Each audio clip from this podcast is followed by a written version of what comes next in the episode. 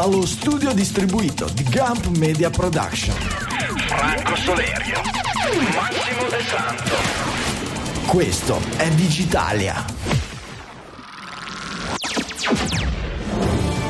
Settimana dell'11 luglio 2022, Musk contro Twitter, capitolo 37, auto elettriche limitate e contromano, ransomware in salsa costaricana e siciliana e poi Uber Files, DSA, VR, questo è molta scaletta per un'ora e mezza dedicata alla notizia, quella digitale, all'italiana. Dalle studio Ligure 1 di Saremo, qui è Franco Solerio. Dallo studio di Roma, Giulio Cupini. E dallo studio di Milano, Francesco Facconi. Eccoci qui, buongiorno a tutti, bentornati cari digitaliani all'ascolto, bentornati anche ai miei colleghi Francesco Faconi, Giulio Cupini nei rispettivi angoli del ring. Ben trovato, ben trovato. Una puntata in cui non ci sono argomenti, eh? proprio vuota, vuota. Eh, beh, sono, è strana l'estate perché sono settimane che proprio eh, smoscia e fai fatica ad arrivare alla fine e poi ti arrivano tutte assieme. E allora dai, senza intro lunghe, senza perderci tempo, cominciamo, buttiamoci tutti dentro questi Uber Files. Francesco, l'hai lanciata tu per primo.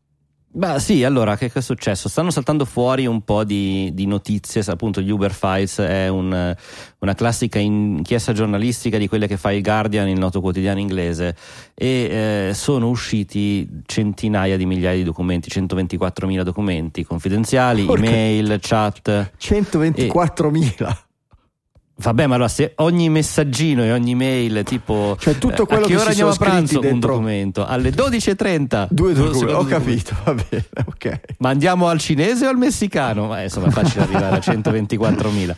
Eh, però insomma, sono documenti che rivelano alcune cose che sono accadute all'interno della società quando ancora c'era il nostro grande amico di cui ormai sentiamo tanto la mancanza, Travis Kalanick, il CEO e fondatore di ispiratore, di ispiratore del premio Uber per peraltro.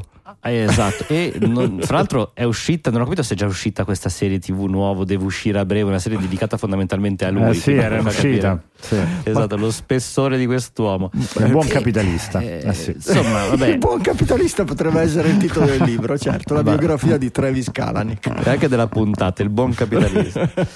e in queste, eh, dice, in questi paper che poi sono stati condivisi con vari altri quotidiani, insomma la classica eh, cosa giornalistica che, che, si diffonde, saltano fuori un sacco di azioni e salteranno fuori soprattutto perché questo è solo l'inizio, quindi ne parleremo probabilmente per le prossime settimane.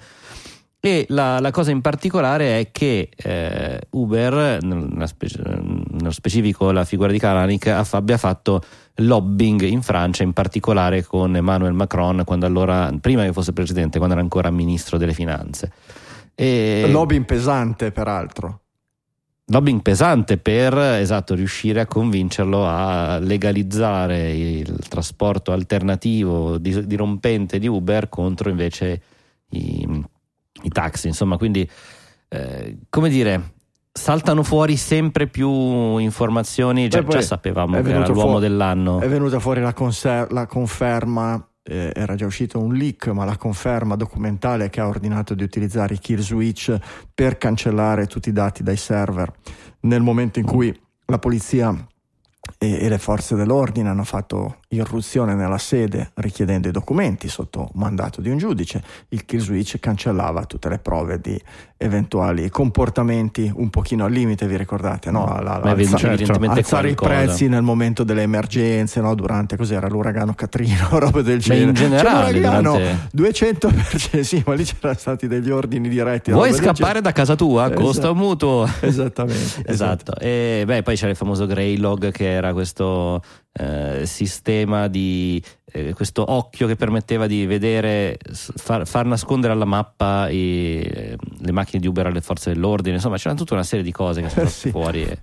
Sì, ci, ci, sono da dire due cose secondo me su questo. Il primo è che Uber oggi si credevo iniziasse dicendo... bisogna dire tante cose perché sapete che tra Kalanick ha avuto una madre cattiva, un'infanzia difficile, sai, come quei libri, no? no sì, Hitler eh, era uno stronzo, però dobbiamo però capire. ha fatto anche cose buone. Diciamo, sì, che, no? esatto, una, diciamo che le auto arrivavano in orario con Kalanick. Ecco, certo, sì. no, ma il fatto che Uber oggi come linea difensiva su qualsiasi cosa dica, eh beh sì, quando c'era lui effettivamente qualcosa non è andato dato storto, oggi però noi abbiamo preso le distanze, sì per carità non mi sembra diciamo, una linea difensiva solida.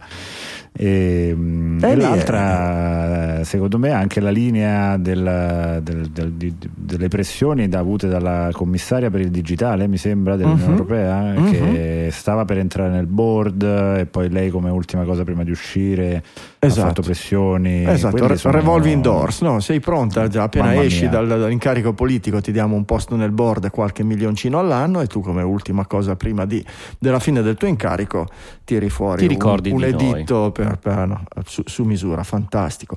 L'altra cosa brutta, quando ha, pare che Kalanick ha dato l'ordine diretto di mandare i conducenti di Uber dove sapevano che c'era la protesta a Parigi dei tassisti, Sì. quando gli hanno fatto Rischiando presente quando gli hanno fatto presente, guardate che se vanno lì finisce a botte, l'atmosfera è molto surriscaldata, lui ha detto meglio, Meglio. un po' di violenza non può che favorirci. Per cui insomma un tipino proprio. La violenza garantisce il successo, dicevano i papers. Quindi È come, è come se, è, è come dare il premio Nobel a Nobel, ecco, il premio Uber a Kalanick è qualcosa di assolutamente scontato.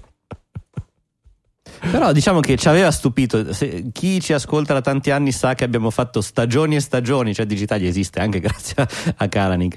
E, e continuiamo. Sì, assolutamente. grazie, grazie Karanik che ci dai ancora notizie. che nonostante sia stato licenziato, buttato fuori, nascosto sotto no, metri e metri di, di- di cemento armato, sostituito con un, con un, con un CEO indiano di quelli, no, col- col- col- no, esperto di, di tecniche di meditazione buddista e di deflessione di qualsiasi cosa, no? Ah, shalom, però nonostante questo ancora oggi continua a fare notizia su digitale. Esatto, ecco l'unico Mm. commento e poi chiudiamo. Questi, quando fanno questi asterisco files, no? I, Mhm. gli Uber files, partono sempre con qualcosa di grossino, perché comunque Mhm. tirare in ballo subito il presente francese è, è sicuramente una bo- bella bomba, ma tipicamente è dopo due o tre settimane che arrivano veramente le cose enormi. Quindi Cosa su cosa? Vediamo cosa che arriverà? Vediamo Eh, cosa arriva. Intanto Selvaggia Lucarelli con un tempismo direi eccezionale ha scritto un editoriale sul domani eh, attaccando i tassisti e dicendo ci vorrebbe più Uber e meno tassisti fondamentalmente. Insomma, dicendo anche La delle combo cose... della notizia è spettacolo. Tra l'altro mi, mi dà l'idea che sia un articolo scritto ad personam su se stessa perché fa chissà se al servizio pubblico lasciare persone a piedi di notte con la pioggia perché senza contanti. Non lo so perché scrivere un, un punto iniziare l'articolo così eh, Esatto. mi dà l'impressione che sia vissuto. È, eh. è come, è come immagine tre, tre cofani di taxi, tre- anzi tre macchine del taxi riprese da davanti su una delle quali c'è la Z di Putin disegnata. Zorro. Giusto, Ah, giusto, per, giusto per- non è un hit job, no, no, assolutamente. Vabbè, insomma, Eh, non, è, non è girato, mi sembra, in, nel nostro back channel alla redazione, ma c'è stato, c'era un articolo, credo sia uscito ieri sul Corriere, bello, di... eh, era sul Corriere, era sul Post, di qualcuno che si è fatto caricare da un tassista alle 10 di sera e ha passato la notte sul tassista, sul sedile del passeggero, Sul caricando tassista? clienti sul tassista, esatto, sul sedile del passeggero del tassista insieme al tassi. Facendosi raccontare la Milano di oggi e quella degli anni 80 quando aveva iniziato a lavorare dal tassista e caricando clienti dicendo questo qui a fianco è un apprendista tassista, lo porto in giro per imparare le cose del mestiere. Bello, ti permette di capire nel bene e nel male anche il punto di vista del- del- del- del- della vita di, di questa, di questa categoria che si sa quando parcheggiano la Ford Fiesta bianca in garage tirano fuori la Porsche e sono cattivoni che non vogliono Uber. Ehm, L'Europa approva Mhm. DSA e DMA, Digital Markets Act, Digital Services Act, con una serie, ehm, con una serie di, te l'avevo detto, dedicati con dedica spassionata del sottoscritto a Tim Cook. Eh, vi ricordate quando Eh sì. dicevo se Tim Cook non molla su qualche cosa, almeno sui pagamenti, almeno permettendo di no, dice fate quello Gli arriva tipo- la mazzata. gli su arriva tutto. la mazzata su tutto. È arrivata la mazzata su tutto. Beh, ma perché- vale la pena di leggerle secondo me queste Prego. cose, anche perché ok, Prego. partiamo dal presupposto che è uscito su Mac Rumors, quindi si concentra sull'effetto che dà Apple, poi in realtà la stessa cosa vale per tutti i gatekeeper, cioè Certo. aziende di una certa dimensione, con un certo fatturato, eccetera, eccetera, i criteri li abbiamo già citati, che hanno una qualche posizione dominante all'interno del mercato europeo, quindi anche Google, Facebook, eh, Meta, anzi ormai, eccetera, eccetera. Quindi, allora, vediamo un po'. Permettere, il punto 1, permettere agli utenti di installare applicazioni di terze parti, da store di terze parti o fare il loading, cioè caricare direttamente da internet. E questo l'avevamo già detto, se non liberi tutto, salta fuori E così. questa è già la, la bomba, la cosa più brutta di tutte. Ah, Salta sì. al banco. Poi bisogna Esatto, però aspetta, il banco salta quando permettere agli sviluppatori di offrire sistemi di pagamento di terze parti all'interno dell'applicazione e promuovere offerte fuori dalle piattaforme del gatekeeper. Questa è un'altra bella botta. Eh. Eh, permette Possiamo sviluppatori di integrare Possiamo chiamarli i portinai, gatekeepers. i portinai No, non suona bene, è vero. alle aziende portinaie. Con tutto il rispetto Non per i male, portinai, eh, ci mancherebbe. Non è male. Esatto. Vabbè, permettere agli sviluppatori di integrare le proprie applicazioni e servizi direttamente con cose che appartengono ai portinai, cioè ai gatekeeper. Questo include. No, non funziona benissimo. non però vabbè. suona tanto Proviamoci. bene, no. Proviamo. Di- questo include vabbè, messaggistica, telefonate, video calling, eh, eccetera, eccetera, che si possono integrare in qualche modo, non si sa come, con servizi di terze parti, dare agli sviluppatori accesso a tutte le funzionalità hardware, questo ne abbiamo parlato, vabbè, carte di credito, near field communication, eh, autenticazione, eccetera, eccetera. Tutti i punti finora su cui Eh, Apple compreso- in particolare. Compresi i sistemi di sicurezza, tipo il Secure, sì. Assolutamente tipo il sì. secure Enclave di Apple, no? Esatto, poi permettere che tutte le applicazioni siano disinstallabili e permettere agli utenti di disiscriversi dai servizi con gli stessi sistemi delle sottoscrizioni. Vabbè, questo ehm, è, già abbastanza implementato, però mi chiedo se uno può disinstallare l'App Store e poi vedremo come non può essere installato il browser, rischi di trovarti veramente un telefono a un certo punto inutilizzabile perché te lo bricchi da solo. Permettere di cambiare il voice assistant, la voce di default, quindi non- invece che Siri puoi utilizzare su un iPhone anche Alexa o, o Digital Alexa o qualsiasi altra cosa che vogliamo implementare. Eh, condividere dati e metriche con gli sviluppatori e i competitor. Eh, im- impostare un servizio di una funzione indipendente di compliance che monitori, che moni- monitori eh, la legislazione delle stati, degli stati europei e informare vabbè, la, la Commissione europea di qualsiasi merge acquisition, quindi di qualsiasi acquisizione di, ehm, che venga fatta. In più è vietato preinstallare applicazioni importanti, fra cui il browser, e questo secondo me è un primo punto. Fa più male forse a Google che a Apple, però sicuramente fa male anche ad Apple. Eh, richiedere agli sviluppatori di utilizzare dei servizi o dei framework, ad esempio i browser engine. Sappiamo che sull'iPhone tutti, tutti i browser devono utilizzare Safari dietro, anche se non è visibile. Sistemi di pagamento, sistemi di identità per poter essere inseriti negli store. Eh, dare ai prodotti un, eh, un servizio preferenziale, utilizzare dati, riutilizzare dati privati in- per altri motivi e eh, dare ecco questo è probabilmente il te l'avevo detto più grande Franco. Eh, creare sistemi eh, co- condizioni non ehm, unfair quindi non eh, corrette. Eque, non giuste. non eque nei confronti degli utenti business. E questo era probabilmente quello che era il ok non mi vuoi dare il 30% mi dai il 27% e in più scrivi che è brutto la tua app. Quindi questo è un Bisogna poi enorme vedere come, come verranno implementate, come, verranno, come, come- come è scritta nel, nel dettaglio questa legge, perché abbiamo già visto come, parliamo di Apple, visto che l'articolo è- riguarda Certo. principalmente eh, Apple, poi ovviamente tutto questo si può applicare a tutte quante le, le aziende portinaio, come l'abbiamo definite. Ehm, Apple ha già dovuto affrontare quella sentenza e quella legge ehm, olandese dei Paesi Bassi Sì. riguardanti le applicazioni per il dating online e abbiamo visto che l'ha fatto veramente trascinando i piedi. Per molti mesi dicendo me ne frego di quello che mi avete imposto, pago la multa e sto zitto. E ho pagato 5 milioni al mese, una roba del genere, che 5 milioni alla settimana 5 per milioni a mese. settimana, perfetto. Eh, dopodiché ha implementato tutta una serie di eh, permessi con una percorso, di un farraginoso e di un difficile per gli sviluppatori e per gli utenti che vogliano implementare quanto richiesto, per cui la possibilità di offrire pagamenti al di fuori dell'App Store, che sono una cosa vergognosa.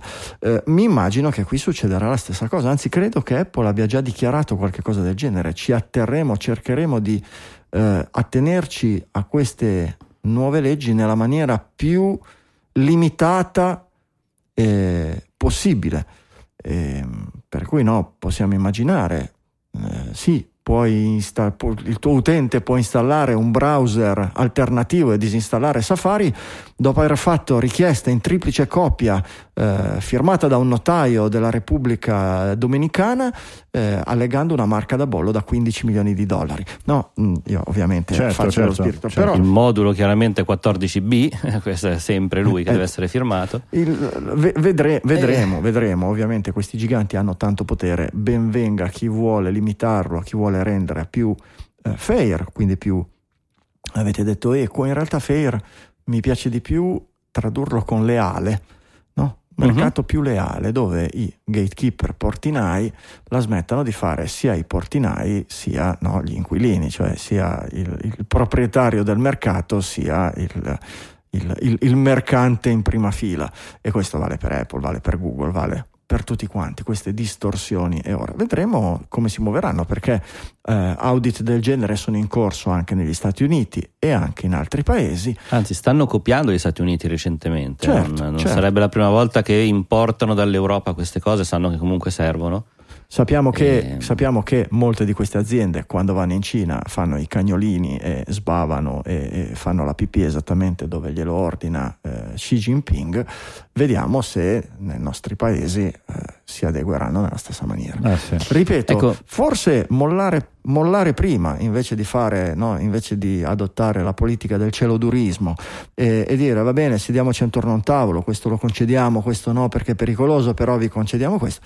sarebbe stato meglio per Apple, per l'Europa e per gli utenti, perché un, una piattaforma con sideloading selvaggio dove per scaricare Facebook devi installare l'App Store di Facebook, ricevere le notifiche dall'App Store di Facebook e robe del genere, decisamente mina eh, molte di quelle che sono le caratteristiche che favoriscono, che, che fanno scegliere iOS a tanti, a tanti dei noi utenti. Però vedremo. Uh-huh. Beh, ma le stesse regole comunque si applicano anche a, a Google, che per quanto certo. ad Android, che per quanto abbia già alcuni meccanismi, in alcuni casi molti produttori hanno due store già installati, eccetera, eccetera però tante altre cose invece le dovranno iniziare a implementare. Sì. Banalmente il business di Android però, si Francesco, basa sul fatto di preinstallare Chrome, quindi vedi, vuol dire che salta il business con cui è vero, eh, è vero. Google però vende Android. Già vedi bene la differenza di numero di Trojan e di robe del genere certo, che, che possono colpire Android rispetto a iOS e che l'hanno fatto in questi anni. Questo, questo tipo di movimenti rischia di portare iOS verso la situazione di Android e Android verso una situazione ancora più precaria. Eh, vedremo se ci saranno degli aggiustamenti, dei ripensamenti e vedremo come le varie aziende risponderanno ecco, manca, a questi obblighi. Manca per noi utenti un ma a me va bene così, lasciatemelo come lo voglio io. E questo purtroppo è, eh, è l'unica mancanza che vedo. Sì, Francesco, ma sai, il, il, il lasciatemi il, eh, la mia sì, app come no, la voglio io. Nel, il problema qual è? È che nel momento in cui le, le, le, le tre app più scaricate dall'universo, no? Instagram, Facebook e WhatsApp, non sono più disponibili sull'App Store di Apple perché Facebook vuole che le installi tramite l'App Store di Facebook. Finito il gioco, eh, cioè tu puoi fare remota. resistenza, io posso fare resistenza, ma il 99,9% degli utenti di iOS installeranno l'App Store di Facebook, punto. E l'idea di Facebook è questa, poi ci sarà tutto il resto, capisci? Quello eh, di Epic per i giochi che è già lì eh, pronto. Certamente, eccetera, eccetera, certamente, certamente, certamente. E, insomma, per carità, poi da un altro punto di vista, concorrenza totale, no, dice, cioè, io posso decidere di pubblicare Customatic sull'App Store di Apple con un certo tipo di servizi e mollare Apple il 30%, o sull'App Store, che ne so io, di Amazon e mollare a Jeff Bezos il 3%, e valuterò dove mi conviene, sia in termini economici, sia in termini di servizi a, a, allo sviluppatore, sia in termini di mm, user friendliness e servizi per i miei utenti e deciderò. Da quel punto di vista lì, fantastico, concorrenza e, e- e- certamente.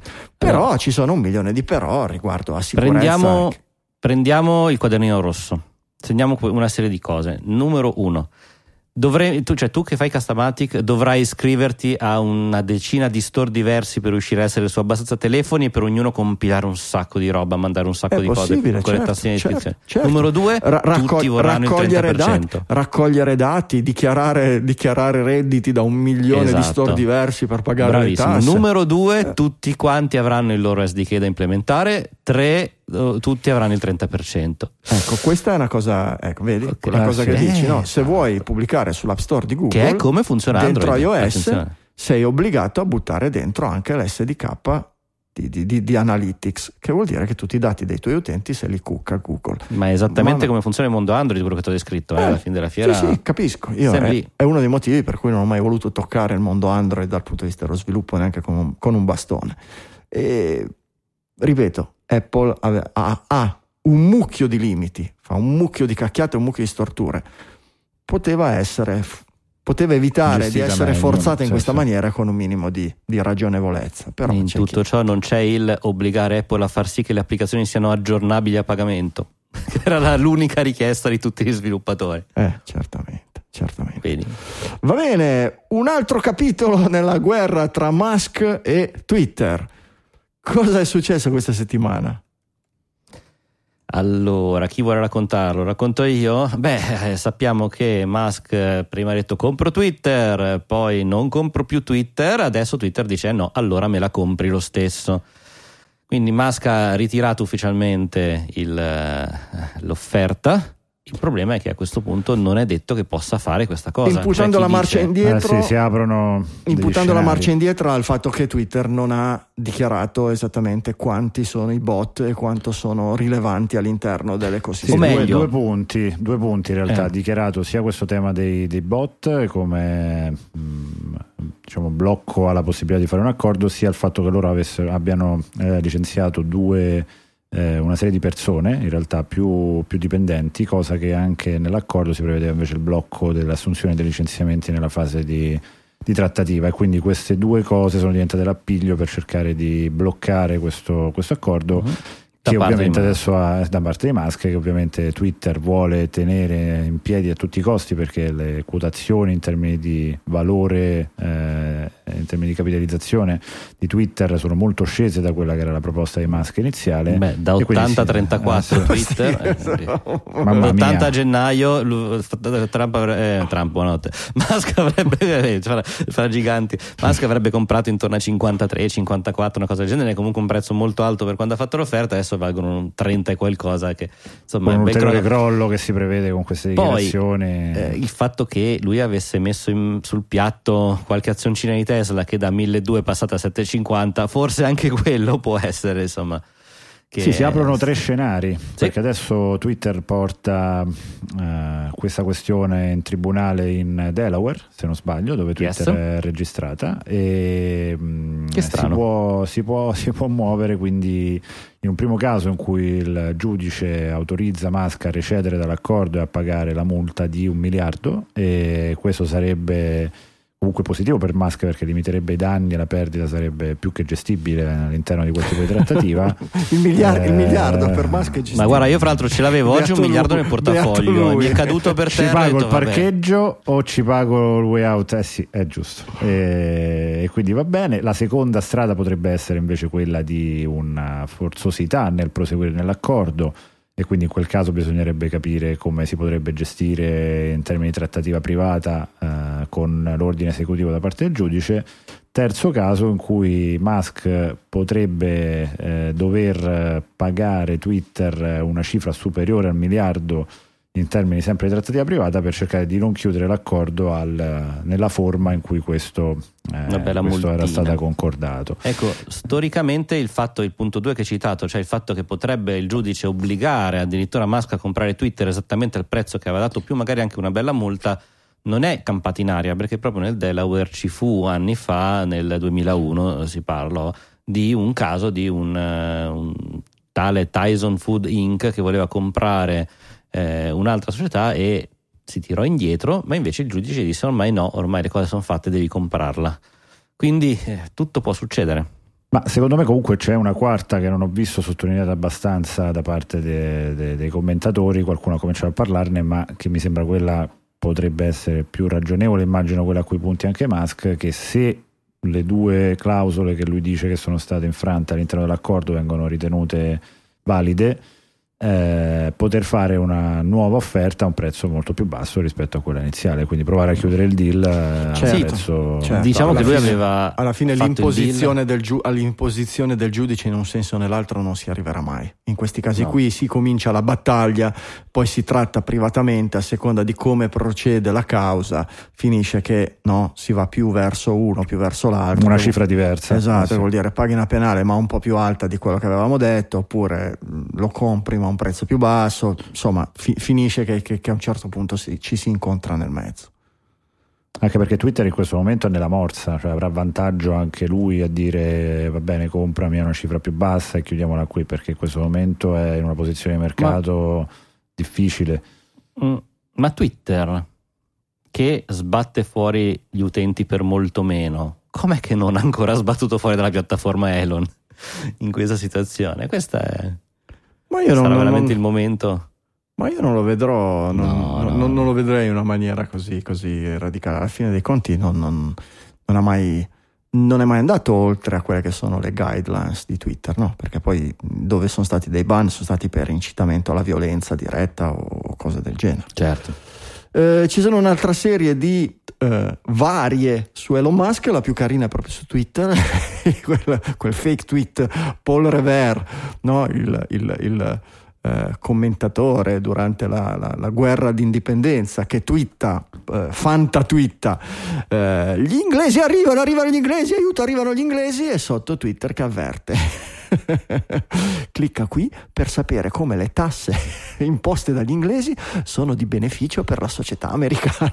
Devo dire che Tra l'altro, tweet datato 18 aprile 1775. Ovviamente. Anche Ovviamente. a username Ovviamente. li- eh, Freedom Liberty. è, fant- è fanta- è fantastico, però questo fa veramente bene il verso alle, alle etichette, no? alle varie etichette di precisazione. Clicca qui per saperne di più, per sapere la verità vera su questo argomento. E invece perché Elon Musk sta continuando a twittare dicendo che lo dobbiamo ringraziare perché sta popolando il mondo? E, e così, beh, insomma, a un certo punto lui porterà un sacco di persone su Musk, ma non vuole che la Terra Su rimanga Musk. sotto popo- su, Ma- su- Porta persone su ma a parte che ma, Franco tu quale hai- Porta persone su siamo al secondo sul tassista. sul tassista. Su Ma- però su Musk in questo caso è vero perché ci ha portato una sua dipendente Quella pastiglia con latte che mi ha dato stamattina deve essere stato qualcosa di diverso. Dai, vabbè. esatto ci ha portato una sua dipendente su Musk effettivamente e la dipendente dopo un po' ha detto "Toh, due gemelli in più sul, sul- nel Almeno, mondo sappiamo che, almeno sappiamo che non mi ha scelto. Eh, e questo è il secondo nome. No questi penso normali anche perché non li ha scelti lui ma insomma aiuto. E che tra l'altro non è stato direttamente è, è stato scoperto da un giornalista perché eh, è stata ehm, sottoposta la richiesta all'autorità di poter dare il cognome del padre anche se pubblicamente Musk non ha mai dichiarato questa cosa e non so neanche se li abbia, se li abbia Riconosciuti. riconosciuti, non, non saprei.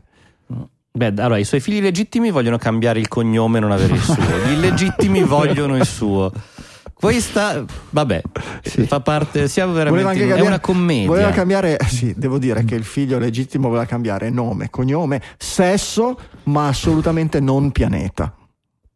Non ancora. così, ha dichiara- così ha dichiarato alle autorità. Vabbè, però ogni tanto, no, vedi anche qui, però ogni, anche Elon Musk ogni tanto qualche cosa di buono aveva fatto, ricorderanno i, i posteri. Ehm, SpaceX Starlink è pronto anche per yacht, navi e piattaforme petrolifere.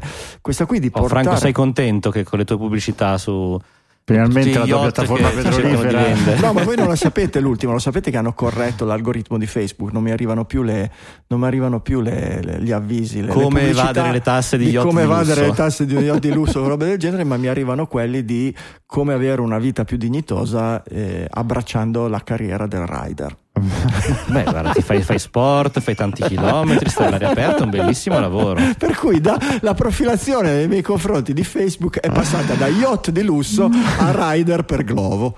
E devo dire, devo dire che- L'intelligenza artificiale ci sta per massacrare. Eh Fantastico, sì, mi rendo conto. Fantastico, e vabbè, però così, no, però insomma, portare, portare internet sulle piattaforme petrolifere e roba del genere a buona velocità non è una roba da poco, cioè anche Beh, ma si vede già con le trasmissioni dei razzi missili di Elon Musk, dei Falcon che atterrano sulla, sulla nave Of Course I Love You, sai quando atterrano, Sì, che sì. da adesso stanno iniziando a trasmettere con Starlink, la qualità delle immagini, non so se avete visto atterraggi recenti, è cambiata drasticamente. Prima tutto mosso, s- pixelloso, eccetera, adesso si vede un bello streaming e questo Ah, pare perché che sia- passa da Neuralink? Ah, fantastico. No, non Ah, è Neuralink, è tornato non Star. Starlink, Franco. non Neuralink stasera, ragazzi. Andiamo bene, devo dire. Speriamo sia una cosa solo momentanea perché se, se Sono no solo le Digitalia 9.35. Prende una brutta alle 10 piega. che succede. Esatto. Spoilerone, se vi piacciono gli argomenti astronautici arriverà probabilmente se ce la facciamo a farcela. Nella pausa estiva arriverà uno specialone astronautico e non vi dico più non vi posso dire niente più di così. Eh, vi ricordiamo però invece i nostri contatti Giulio Cupini, MD Sol, Doc Franco su Twitter, sui nostri account particulars, c'è quello generale del podcast Digitali FM e soprattutto c'è il bocchettone Digitali underscore BC, il nostro back channel dove passano tutte le notizie che prendiamo in considerazione per la settimana digitaliana, ma soprattutto digitalia.fm slash slack slack vi iscrivete alla nostra eh, chat multicanale su Slack, c'è un canale per ogni argomento, per lo più digitaliano, ci sono anche quelli un po' più di cazzeggio, venite, la community è C'è anche hashtag diretta. C'è hashtag diretta sul quale potete chiacchierare con noi lunedì sera mentre facciamo la puntata. Quando Quindi venite- non so perché di solito l'hashtag diretta viene utilizzato durante la settimana per commentare Tranne il lunedì. podcast, ma va benissimo lo stesso. Va bene- No, in realtà è perché il lunedì di solito facciamo la diretta anche su Twitch e YouTube e le chat di Twitch e YouTube si eh, cannibalizzano la nostra, la nostra audience e commentano lì. Però devo dire che invece oggi lo stream è ritornato a fare dei numeroni grossi, lo stream audio, in mancanza di eh, stream video non abbiamo la diretta video perché il nostro Mr. Spielbergo è in giro per il mondo in vacanza. Ogni tanto diamo Vabbè, è andato a vacanze anche- ritirare il premio per la regia che doveva ritirare da un po'. eh, sì, certamente, certamente. Eh, vediamo una comunicazione di servizio. Le proteste su Digitalia sono servite e Jeff Bezos ha rinunciato a far smontare il ponte di Rotterdam. No, in realtà non siamo stati noi, però pare che Jeff Bezos, vi ricordate, dovevano smontare questo ponte storico a Rotterdam per far passare il suo yacht perché hanno pensato di costruire uno yacht grande, più grande che non si può, più grande del ponte che era stato progettato con facciamolo così grande in modo che ci possa passare qualche yacht qui sotto. E insomma pare che non si capisce come ma pare che sia stato dichiarato che il ponte non verrà smontato. Non si sa se, sì, se il- lo yacht verrà costruito per metà e la parte sopra verrà assemblata oltre il ponte se verrà consegnata con Amazon Prime direttamente a casa di Jeff Bezos o nel Esatto. porto di Bezos. Oppure facendo una risata malefica, Jeff Bezos passerà sotto al ponte a tutta. Esatto, senza tutta smontarlo, birra. ci passa Direttamente, bam, tira giù tutto. Ve l'avevo detto che Questo non l'avremmo il fine- smontato prima. esatto, una roba così. Fantastico. Vabbè, però sai, tanto lo sappiamo, fanno un po'. Sono, sono, sono, sono- fanno un pochino. Comunque 127 metri stai stretto. Io infatti quando ho letto la dimensione piccola. non so 127 come fanno a metri di lunghezza. Sì. Mm. Sì. La tua patente, Giulio, funziona per 127 Io so, c'ho fino, a- fino a 130 metri. eh. E allora? Va bene. La, la- la cosa, la cosa pazzesca è il- gli yacht di solito si misurano non in metri ma in piedi, e in questo caso sono più di 400 piedi. È una roba che si occupa di barche. Resta un, un momentino. Montavano il ponte per usare quello come ponte. Eh, cioè, cioè, eh, ecco, Eh, esatto, sì. esatto, esatto, esatto.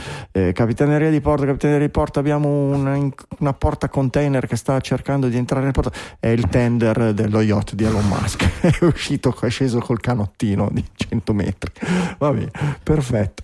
Cosa dobbiamo farci? Cosa dobbiamo farci? Va bene, da Bezos Elon Musk alle auto elettriche.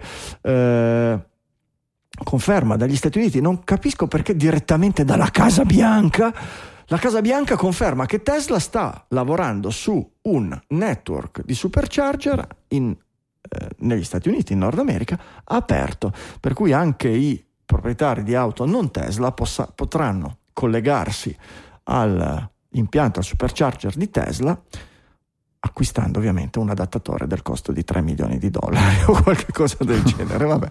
Comunque sembra che quando Biden farà la dichiarazione di guerra alla Russia la farà dal canale YouTube di Tesla, perché effettivamente questo è l'andamento. Esatto. E, per, però comunque... è... vai vai Franz. No no scusami, vai vai.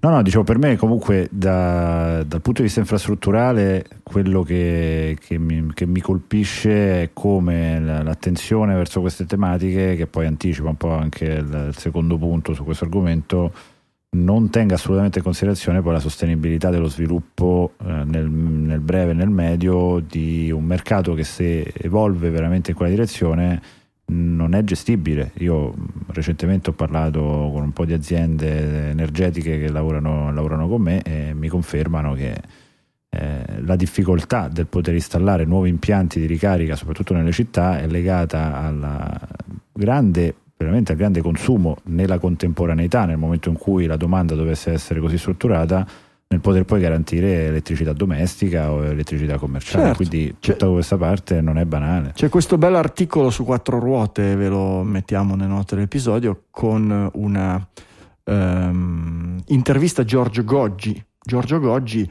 eh, architetto, soprattutto urbanista, docente universitario al Politecnico, eh, collaboratore col Ministero dei Trasporti, quello delle aree urbane, con eh, AC Milano e ATM, insomma una persona e che parla del, del, di come evolvono, evolveranno le città e come questo passaggio forzato verso l'elettrico eh, 2030, 2035, sì. nessuna più eh, automobile non eh, venduta, non, non, immatricolabile, ecco, qualche cosa del genere. Esatto. E... Poi bisogna vedere come lo sposteranno in avanti, però sicuramente una data prima o poi ci sarà. La posizione è molto critica, la posizione è molto critica perché come al solito si dice si fa prima l'editto senza pensare alla fattibilità e alla con il rischio di creare un sistema di fatto di caste, no? Perché poi si tratta di il fatto che sia difficile realizzare qualcosa non vuol dire che non è realizzabile, vuol dire che è realizzabile a dei costi elevati e i costi elevati tagliano fuori eh, una parte della popolazione meno ambiente. Quando si parla di mobilità privata eh, significa andare a mettere, no, a, a mettere in condizioni di inferiorità su un bene di fatto di prima necessità, vado a fare la spesa, vado al lavoro o cose del genere, le, le, le, le parti eh. meno ambienti della popolazione. Ecco, è, il, è, è, proprio questo discorso, il bene di prima necessità, nel senso che perlomeno è un qualcosa che qui a Milano abbiamo notato fortemente e sull'articolo, nell'intervista ne, lo esplicita in maniera molto chiara. Eh, la città di Milano perlomeno ha iniziato questa politica dei famosi quartieri in 15 minuti, cioè il poter raggiungere in 15 minuti tutte le cose di interesse, che è una bellissima idea, perché in questo caso vuol dire che a piedi si può arrivare dal fruttivendolo, dal fotografo, dal negozio di dischi, da tante cose diverse però di fatto eh, già Milano è piena di quartieri che non sono così, quartieri assolutamente eh, lontani, il milanese tipo deve andare nel, nell'ipermercato fuori città per Beh, riuscire a fare perché, una spesa seria. Anche perché prima è stata fatta la guerra al negozio di prossimità, sono stati ah, favoriti ah, esatto. grossi gruppi, sono stati favoriti la, la, grande distribuzione, i mall fuori città si sono fatti chiudere tutti i piccoli negozi, adesso si riscopre che forse era meglio andare a fare la spesa a piedi. Congratulazioni. Esatto, poi in tutto ciò è stato da una parte vengono ridotti in continuazione i parcheggi, grazie a nuove eh, piste ciclabili, bellissima l'intenzione, perché non è che le piste ciclabili non vanno bene, ma fatte tirando via parcheggi poi le macchine dove le mettiamo? Ce le portiamo su in casa? Questa è chiaramente la grande domanda di molti milanesi in questo periodo, eh, il tutto con eh, una rete di eh, trasporto pubblico che per la città è estremamente capillare, però appena si va un po' fuori inizia a essere un meno Ma poi in realtà diffusa, dice che io soprattutto no, quando si va molto fuori. io non ho le competenze non conosco Milano dei ponti ma qui parla in realtà di, di, di grosse carenze anche a livello abbastanza centrale. Di, diceva il, il problema della, della, cancellazione del progetto dell'interscambio. Io non so neanche che cosa sia questo interscambio Francesco però qui, qui magari ci puoi spiegare tu eh, ne, ne, parlava come un qualche cosa che di fatto sono state eh, fatte delle scelte negli ultimi 15 anni. Esatto. Nel, nel, I parcheggi di interscambio sono eh, Milano, beh, è una città circolare quindi ci sono una serie di punti d'ingresso, diciamo, di metropolitane o passante ferroviario o altri eh, mezzi pubblici ad alta percorribilità che sono esterne, per cui tu arrivi, non so, a Cascina Gobba, a Biscegli, in una di queste stazioni okay, e dovresti avere dei mega parcheggi. E con, e più parcheggi ci sono e più sono certo. lontani, quindi più allunghi la metropolitana e più rendi lontano questo parcheggio, Certo. eh, più permetti a persone che arrivano Certo. dalla Brianza, dalla provincia di Milano, a di entrare in città e lavorare. Però se poi il parcheggio non questa c'è. cosa- Se quei parcheggi ce ne sono pochi e non vengono fatti, e questo sicuramente. Certo.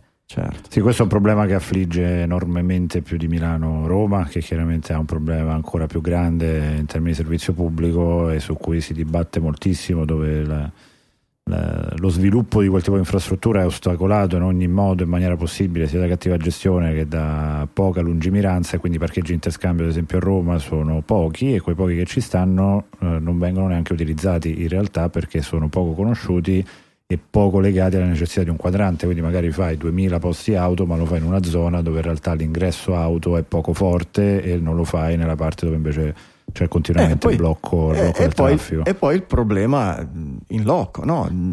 Uno il, il modello Tesla lo vediamo, no? tu hai la tua villetta col tuo garage, col tuo caricatore dentro personale, parcheggi, attacchi la notte, la mattina ti trovi la macchina Certo, carica. certo. Ma le nostre realtà non sono così. Quando, c'hai un, con- quando hai un condominio con dalle 20 alle 150 famiglie che vivono in quel condominio eh, e hai magari un parcheggio sotterraneo nei condomini quelli più moderni che ce l'hanno, dove ci sono magari 50, 100, 150 automobili, pensare di portare l'elettricità per caricare contemporaneamente, questo forse lo accennavi tu prima, 50, 100, 150 veicoli elettrici Possibile. alla velocità della notte, serve una cabina di trasformazione di alto livello dedicata semplicemente solo a quel condominio o più di una cabina di trasformazione. Oggi questo tipo di infrastruttura non c'è e non è neanche pensabile di realizzarla in, in- in- pochi anni come si è, come si Beh, è dati. è vero E- anche che se non si comincia, però No, non si arriverà certo, mai. Quindi, da certo, questo punto certo. di vista, questo Però vuol dire, volendo essere Francesco, propositivi, Francesco, vediamolo all'italiana, fai una legge e dici ogni condominio deve avere n megawatt per utente, no? deve avere la possibilità, o- ogni condomino, ogni garage, ogni posto auto deve avere. Dopodiché dici va bene, siamo arrivati a avere delle città e non solo le città, ve ne parlerò tra un attimo, eh, con una copertura di, di- di- di- ricariche elettriche tali che possiamo dire benissimo, siamo pronti, da questo anno, tra 5, tra 10, tra 20 anni, smetteremo di matricolare auto a petrolio. Non dire no, il sogno, niente più auto a petrolio e poi tutto il resto un grande casino. Anche perché io ci credo che in Norvegia o in Svezia riusciranno ad adeguarsi. Sono quattro gatti in uno spazio enorme con un- dei, dei governi e delle burocrazie che funzionano e sono un conto. Paesi come il nostro certamente un pochino più di problematiche ce l'hanno. Se ogni volta che devi spostare tirare una linea elettrica inciampi in una pietra di Giulio Cesare e la, la- la- sovrintendenza ai beni culturali ti blocca e ti dice vabbè adesso chiamiamo i periti chiamiamo il, il professore facciamo spostiamo eccetera ne parliamo tra dieci anni. È ovvio che quei tempi non sono gli stessi.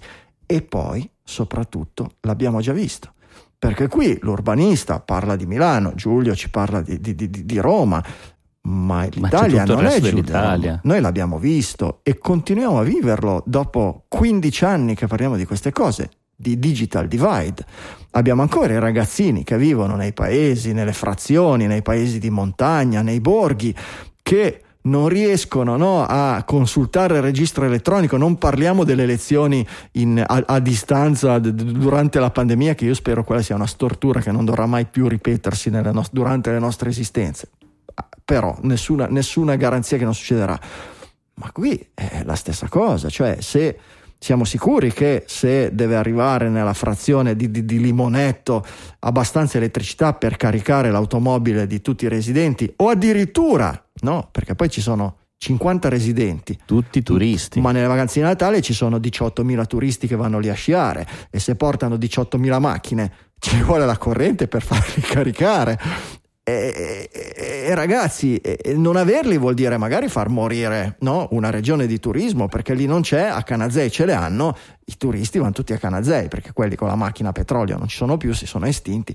Ragazzi, pensiamoci a queste cose, qui veramente sono, sono, quelle, sono, quelle, sono leggi Beh, fatte... ma a Limonetto andiamo in metropolitana. Di una superficialità Sì, sono leggi, sono leggi proprio di che bello sarebbe il mondo se... Io Ragazzi, io sono un grande critico dell'auto elettrica come è implementata oggi con tante storture, ma sono un sognatore dell'auto elettrica.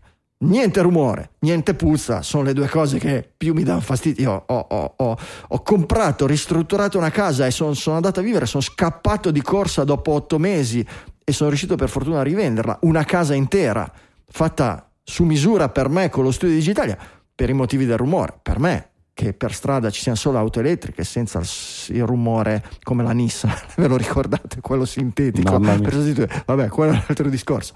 Però sarebbe il mio sogno. brum brum. Però così no, però così vuol dire farsi, farsi del male da soli. Sì. Farsi del male da soli. Eh, due minuti, dobbiamo ringraziare il nostro sponsor squarespace.com, sistema integrato nel quale trovate la soluzione ideale a qualsiasi necessità di creare un sito internet. E chi non ha bisogno di un sito internet una volta nella vita? I digitaliani, i digitaliani ce l'hanno bisogno spesso, intanto perché vivono sulla rete e per cui no, una volta ogni 15 giorni ti viene l'idea, non dico del nuovo Facebook, ma quello che facciamo ci piace magari pubblicarlo, averlo, eccetera. Fai il viaggio, fai il matrimonio, vuoi no, fare il sito per gli invitati con la mappa, con le cartine, perché mettere tutto su Facebook, che è anche brutto, pacchiano, oramai è una roba da tutti. Ti fai il tuo sito mica male. E poi ce lo chiedono, no? Lo, lo zio con la pizzeria, la- la- la- la- la- la- l'amico col- col- col- che gestisce la, che ne so, la società sportiva della garetta di, di- di sci di tuo figlio invernale, ti chiedono di fare il sito. Ecco, tutte queste volte non ci serve studiare chissà quale linguaggio di programmazione per creare il sito che rivoluzionerà l'universo, ci farà vincere il premio Nobel, si spera non il premio Uber e ci renderà ricchi. La maggior parte di queste volte sono rotture di scatole, dobbiamo togliercele, ma facendo bella figura, di fatto facendo un buon servizio perché lo zio, la sua pizzeria, gli vogliamo bene, vogliamo no, non vogliamo che finisca nelle mani. Per cui, zio, ce l'hai 20.000 euro da dare ad Ad Maiora perché ti crei il sito e la pubblicità di marketing stellare, mega galattica fatta da professionisti? No, non ce l'ho 20.000 euro per la mia pizzeria, non posso investire il 30% del mio fatturato annuale, che ne so, numeri a caso, nel, nel sito internet. Va bene, e allora glielo fai con Squarespace perché con Squarespace riesci ad avere, riesci a dare allo zio un risultato di livello assolutamente professionale, sia in termini di funzionalità sia di design e soprattutto riesci a creare un sistema che lo zio potrà mantenere da solo. Perché? Perché tutti i contenuti si mettono col drag and drop, col copia e incolla. Esattamente, se lo zio sa scriverti un'email, un messaggio su WhatsApp o un testo su Word, sa anche mettere nuovi contenuti, fondamentalmente aggiornare il menu e mettere le promozioni sul sito. O puoi farglielo tu in 5 minuti. Ma quello di cui soprattutto ti puoi dimenticare, si può dimenticare lo zio, sono i piratazzi, gli aggiornamenti, i plugin, la compatibilità, il nuovo sistema operativo, le cose deprecate perché l'ultima versione di Ubuntu ha mandato tutte gambe all'aria. No, lo staff di Squarespace si occupa di tutto, di tutto per voi, ci libera dall'ansia fondamentalmente Squarespace. E poi c'è un supporto utenti 24 ore su 24, 7 giorni su 7. Ogni membro del team di supporto vi risponde da un ufficio di Squarespace porta accanto rispetto agli sviluppatori. Se gli chiedete una cosa così difficile che lui non ha idea, va a parlare direttamente con chi crea il sistema prima di darvi una risposta. Meglio di così, 24 ore su, su 24, 7 giorni su 7 a vostra disposizione, sia se utenti paganti, sia in trial gratuita. Perché sì, c'è la trial gratuita, andate su squarespace.com slash digitalia e attivatela. Non serve la carta di credito, per cui se non vi piace, se non vi interessa, lo mettete lì, ve ne dimenticate, nessuna sorpresa, nessun addebito, niente. Il giorno che vi verrà in mente che vi serve Squarespace e ve lo assicuro, prima o poi succede a tutti i digitaliani, ne abbiamo a montagne delle testimonianze in tal senso, beh, ricordatevi che siete digitaliani perché avete diritto al 10% di sconto sul primo anno di abbonamento, basta scrivere il codice coupon Digitalia nel campo apposta, per cui Codice coupon Digitalia, 10% di sconto, primo anno di abbonamento. Grazie a Squarespace per aver sponsorizzato anche questa puntata di Digitalia.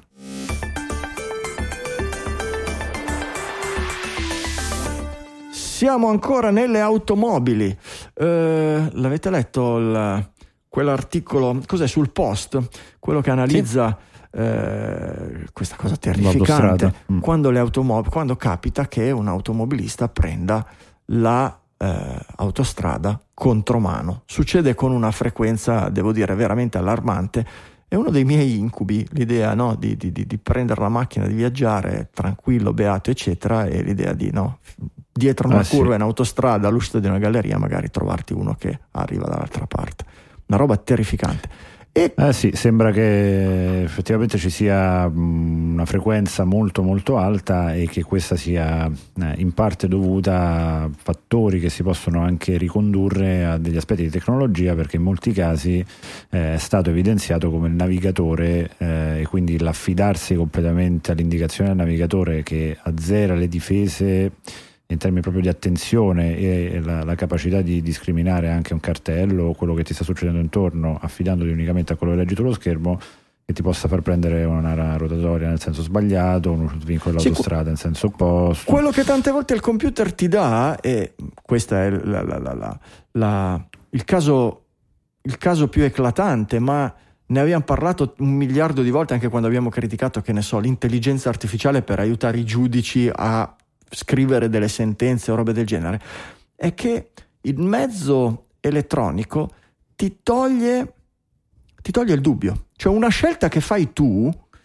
eh, sei portato a riponderarla e a dubitarla, secondo me, molto di più del- della scelta che ti fa fare lo strumento automatizzato, specialmente in condizioni di magari disattenzione e di, come dire, eh, di familiarità di utilizzo. Cioè l'ho usato sempre, ho sempre, no, negli ultimi tre anni mi sono sempre non affidato alla mai. No, no, non ho Certo. mai. Per cui io sono al telefono, sono distratto, eccetera, prendo la corsia che mi sembra che dica al navigatore e non ci penso neanche, non mi Mm, viene però- neanche il dubbio che potrei aver fatto una cacchiata. Prego, Francesco. Però, eh, il- allora, innanzitutto, vabbè, l'articolo di- si intitola come potrebbero avere un ruolo i navigatori. Sì. In realtà usa il condizionale perché non c'è di fatto una dimostrazione. E a me sembra personalmente un po' semplicistico, nel senso che eh, ogni tanto effettivamente ci sono delle strade nelle quali è veramente facile Sì. trovarsi su, una- su un raccordo che non sai se è a doppio senso o no, poi all'ultimo minuto si separa, magari ti trovi la macchina ferma, in, eh, ferma sulla tua corsia, tu cerchi di sorpassarla, ti trovi che stai andando dalla parte opposta. Ci sono situazioni veramente brutte in moltissime del- dei caselli che frequento e immagino in tutta la, la rete autostradale italiana. Eh, aiutare, cioè prevenire innanzitutto la- quello che può essere la distrazione deve essere fondamentale Ah, a livello certo. legislativo. È Cioè, vero, può- è vero, vero, è sappiamo vero. che può succedere, quindi mettiamoci scritto grosso, infatti è una delle proposte. Però, Fra- qui no. Francesco- mettiamo un guardrail. Ecco, certo, tutto, tutto è, è vero, questo verrebbe dopo, però anche solo per il fatto di esserci il navigatore, per cui di togliere per una parte del tempo, per una percentuale del tempo, decidila tu quale, gli occhi dalla strada e spostarli sul display del navigatore, automaticamente ti toglie una, una- una percentuale di possibilità errore di, di renderti conto dell'errore. Perché se tu l'1%, il 2%, il 3%, il 10% nel momento critico, quando arrivi al bivio, la tua attenzione è sul navigatore, non può essere sulla strada, per cui tu ti togli un 10% di probabilità di accorgerti dell'errore. Anche solo per quello il navigatore ti può indurre in errore. Diciamo che poi il problema del navigatore è che tutte le volte che c'è una modifica temporanea della viabilità, raramente il navigatore può essere aggiornato e questa è una delle cose secondo me su cui bisognerebbe lavorare.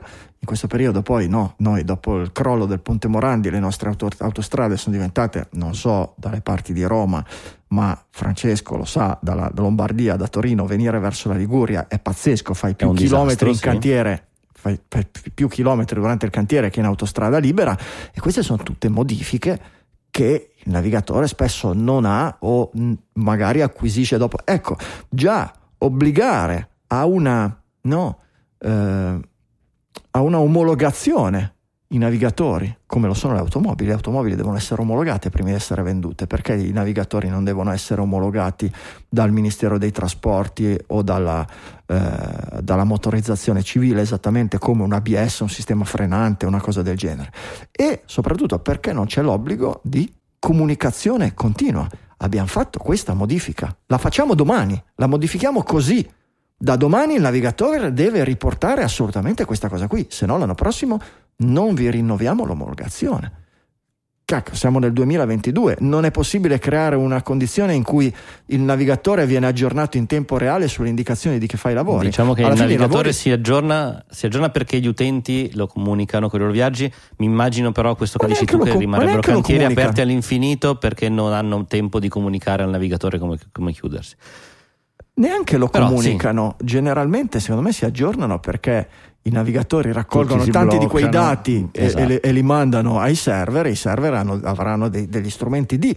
Però non basta. E allora un sistema di comunicazione, dove- tanto a parte l'emergenza, c'è l'incidente, si scambia di carreggiata e posso capirlo, quello lì è estemporaneo, ma i lavori sulle autostrade verranno progettati, verrà bandito un concorso, no? verrà bandito un appalto, verrà- per cui il tempo di fare la comunicazione e dire quel giorno lì il cantiere inizia così, al- almeno non dico che venga aggiornata perfettamente la mappa con lo scambio di corsie e robe del genere, ma almeno un bel bollino, no? la strada in quel punto lì diventa arancione e dice occhio cantiere, viabilità modificata, fate il triplo dell'attenzione, non fidatevi solo delle immagini del navigatore, qualche cosa del genere. Potrebbe essere addirittura no, migliorativo invece che neutro o peggiorativo la cosa. E, e poi certamente No, certo. probabilmente ha, ha- ha più, hanno più, più- più responsabilità come vengono fatti questi scambi, queste cose. Eh, Per, per me è una cosa allucinante. Ieri tornavamo dal lago di Garda, credo sulla. Eh, in, più punti eh, sulla Milano-Venezia, sulla Torino-Piacenza, ci sono dei posti enormi. Siccome ci sono tutti questi lavori in ambito di vacanze, eh, bisogna fare comunque spazio. La nuova moda è invece di togliere delle corsie, da una parte no, si occupa una corsia in un senso di marcia, benissimo, si sdoppia il traffico. Nella careggiata opposta si usa la corsia di emergenza e la prima corsia. Dopodiché birillini e la, e la seconda corsia invece viene utilizzata nel traffico nell'altro senso che viene quindi sdoppiato, no? una corsia viene occupata dai lavori, una di qua e una di là, per cui c'hai delle automobili che corrono a 100, 120, Contromano. 130, esatto, una contro l'altra, cioè ba- basta l'idea solo de- del minimo, no? della minima deviazione Milano-Parma per fare un, l'aggancio. per fare un frontale, eh, roba del genere. Cioè, de- Allucinante, Delle sì, cose. sì. E, e poi ti capita, no? di nuovo, viene fuori di nuovo Limone Piemonte, c'era il, il- il tunnel che è stato costruito nel 1700, siccome non c'è la dimensione per, per- per 300 anni, da quando ci sono le automobili sono passate automobili nei due sensi, avanti e indietro, camion, eccetera. Per adesso è crollato tutto, va bene, con l'alluvione, cosa vogliamo, ma per vari, vari anni, siccome l'ANAS, siccome non c'era la distanza minima regolamentare, mancavano 15 centimetri, hanno messo un bel, un- un bel semaforo, un bel senso alternato su un valico di montagna transfrontaliero, per cui bisognava aspettare 45 minuti da una parte o 45 minuti dall'altra, perché mancavano 5 centimetri, 10 centimetri rispetto a sempre passati camion di qua e di là, eccetera. No? Quindi su queste cose pignolissimi e poi fai correre le macchine a 200 all'ora, uno verso l'altra a 15 c- centimetri. Eh, ma adesso c'è il cashback, pazzesche. quindi se c'è un cantiere e ti fa ritardare, l'autostrada ti ripaga indietro. Quindi bisogna a tutti i costi. Ecco, quelle belle misure populiste che fanno proprio bene al paese e alla sicurezza, assolutamente. E va bene, quello Mentre, che farà sicuramente bene alla sicurezza, ah. ecco, è il limitatore di velocità. Bellissimo questo, bellissimo. Beh, allora, Terrifi- Vai, vai, Franz. Beh, il limitatore di velocità in realtà è una cosa molto comoda. Non so se avete mai avuto modo di guidare una macchina con limitatore. Si dice, ok, non superarmi i 90 all'ora. Tu premi e finché vai la macchina non te li supera. Poi c'è un modo, generalmente pigi. È, be- è bello, Dai la, è, be- è bellissimo, è bellissimo se sei tu a dire alla tua macchina Certo, non superare ma- i 90 all'ora. Ma Ma se è. Franco Solerio che dice alla macchina di Facconi, oh, non gli superare i 5 km all'ora, assolutamente non è disinseribile, diventa meno divertente. Esatto, perché come funziona in realtà adesso i nuovi sistemi sono in grado di leggere, grazie a delle telecamere sofisticatissime, questa è la parola chiave chiaramente, eh, i cartelli stradali, capire qual è la velocità da tenere in quel momento e impostare in automatico il limitatore di velocità a quella velocità. Ehm, cosa può andare storto sulla nostra rete stradale Mamma italiana? mia, oh, che paura. Sui che nostri paura. cartelli, Eh sì, anche perché il limitatore di Dove in velocità autostrada di colpo ti trovi il 30 all'ora? O- Oggi il limitatore di velocità che viene installato obbligatoriamente è bypassabile e disattivabile. Quindi da quello che capisco io, disattivabile vuol dire che lo stacchi anche completamente. E bypassabile nel senso che la macchina non è che non supera quella velocità. Metti regolare, 130 in autostrada, 130. Arrivi a 130, se tu schiacci un pochino di più l'acceleratore, la macchina non accelera. Ma se tu dai giù a tavoletta, allora a quel punto la macchina capisce che tu gli dai l'ordine di superarlo. È un po' come. Che è fondamentale perché se ti trovi davanti devi fare una manovra veloce, una certo, situazione, eccetera. Certo, certo. Quell'istinto è tiri giù la, la, la pedata e vai. Sì, è, è, già, è, già, un minimo di pericolo perché è comunque una forzatura il dover dare per forza. Comunque introduce una latenza che in una situazione di pericolo può essere. Può essere. Ma L'idea è quella di renderlo obbligatorio, non disattivabile e neanche bypassabile nel giro di qualche anno. Lì siamo. Dal 2024, quindi da un anno e mezzo da ora. Lì siamo veramente di nuovo nella stupidità burocratica. Anzi, due anni da ora, 7 luglio 2024. La data Il 7 luglio 2024 sarà obbligatorio, però sarà ancora bypassabile. Sì, non so quale sia la data, male. ma l'idea è in una data successiva di renderlo successiva non disattivabile di... ah, sì. e non so se bypassabile o meno. Le informazioni non sono chiarissime a seconda di dove lo leggi. Però è sempre il solito discorso. la le leggi fatte per, per populismo e per... non lo so, sì, io sì, credo che ci sia un'incapacità di fondo di cogliere l'essenza dei problemi no? e, di, e, di, affidarsi a una, a una, scienza che scienza non è. No? Eh, è ovvio che dici, la, la, la, faccio una statistica, eh, qual è la percentuale di incidenti quando si va a 130 all'ora? X. Qual è la percentuale di incidenti quando si va a 100 all'ora? X meno una certa percentuale. Benissimo, rallentiamo. Qual è la percentuale di incidenti a 80 all'ora? Molto meno, rallentiamo. Però a questo punto qual è la velocità ottimale? Tra l'altro c'è proprio un... C'è proprio Ci un... sono queste statistiche. Sì, no, no, no, no, certo, tutto questo è, è basato su statistiche. La statistica dice che la maggior parte degli incidenti sono dovuti all'alta velocità abbassando la velocità si riducono gli incidenti, perfetto. Qual è il modo migliore per rendere un'autostrada sicura in modo che avvengano zero incidenti sull'autostrada? E dico zero incidenti non a caso, ve lo dirò dopo perché. Qual è il modo migliore? trasformare l'autostrada in un parcheggio. Se le macchine vanno a zero all'ora tu non hai incidenti. Punto, fantastico, certo. perfetto. Perfetto. E non è a caso perché il nome dell'iniziativa a livello europeo è incidenti uh zero. L'obiettivo è arrivare nel, di nuovo nel 2030, nel 2031, nel 2032 all'obiettivo di avere zero incidenti sulla rete autostradale, che è un altro obiettivo stupido. Non è che io voglia per forza che la gente Beh, abbia dai, incidenti. È, è un muore. modo per cercare di crea- crederci no, Francesco, no, Francesco, no, Francesco, perché poi è proprio quello che permette di fare queste leggi idiote, di queste leggi imbecille. Invece di mettere delle pattuglie di polizia, più pattuglie di polizia, invece di mettere di telecamere che puniscano quelli che ne vedi all'infinito. Non parliamo di quelli che non occupano la corsia a destra, che non ne parliamo, ma la maniera di uscire dalle corsie di accelerazione senza guardare, ci sono tre camion e due macchine in sorpasso che stanno arrivando, il tizio sulla corsia che esce dall'autogrill deve per forza forzare, tu ti vedi delle frenate. Quello è uno dei comportamenti più pericolosi di tutti, molto più di quello che va a 132 dove il limite è di 130. Eh, però di nuovo, no? Poi il limite di velocità è come dire che è la stessa cosa viaggiare con una Porsche su un'autostrada eh, perfettamente pulita e deserta alle 3 del mattino, eh, vale lo stesso limite, lo stesso rischio che guidare con una Panda scassata nell'ora di punta sotto un nubifragio, magari con l'autostrada ghiacciata. Cioè, sono quelle cose, so, so, so, è, è, massimalismo, è, è, la nostra politica, sì, sì. è la nostra politica stupida che deve fare delle cose per far vedere guardate come siamo bravi, senza nessuna programmazione. Una regola senza data da qualche parte, Franco. Sì, Quindi sì, in questo però, senso però ci vuole un concetto. Visto che... Ci vuole un concetto. Il concetto è che certo. l'autostrada deve essere un'autostrada. Se io ho l'autostrada, certo che se io metto un limite di velocità di 20 all'ora e impedisco strutturalmente alle automobili di superare quei limiti, io sono sicuro che riduco enormemente il numero degli incidenti, Ma i morti senso, certo. e anche la vendita dei quello. cerotti cosa. Ma non ha nessun senso perché è un'autostrada. Punto. Ma infatti sì, ma infatti qua non si sta parlando di ridurre la, la, velocità di 130, anzi tempo fa si parlava di portarla a 150 in certe tratte.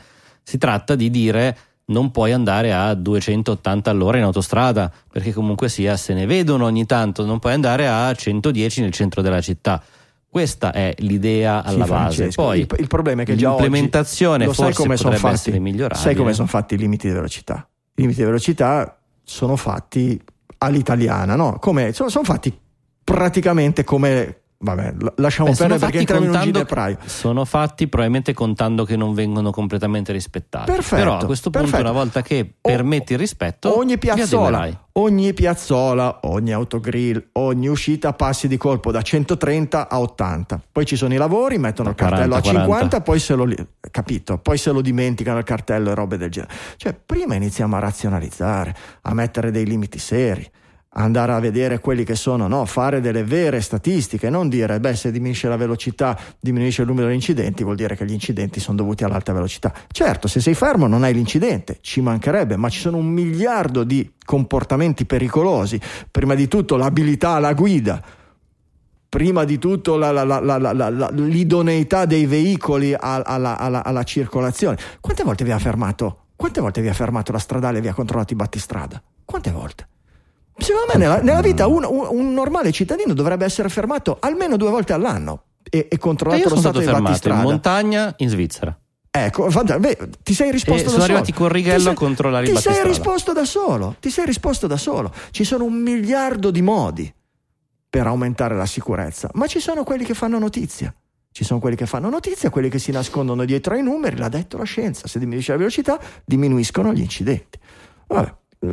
Così com- dire- co- comunque, così come hai appiccicato davanti alla mia telecamera della macchina il cartello 5 km all'ora e non riesco più ad andare da nessuna parte, puoi metterti davanti alla tua un bel 280, Esatto. te lo metti, sai come quando fai la finta foto del, che non si vede il ladro che sta scassinando la banca? Uguale, ce la faremo, siamo italiani, abbiamo inventato la t-shirt con la cintura di sicurezza. Ce. Modderemo anche, ci toccherà moddare l'automobile. Beh, io l'ho già dovuta moddare per riuscire a vedere CarPlay a tutto schermo. Toccherà moddarla anche per andare a 131 all'ora dove si sono dimenticati il cartello sbagliato. Vabbè, fantastico. Ah, produttori esecutivi, dai.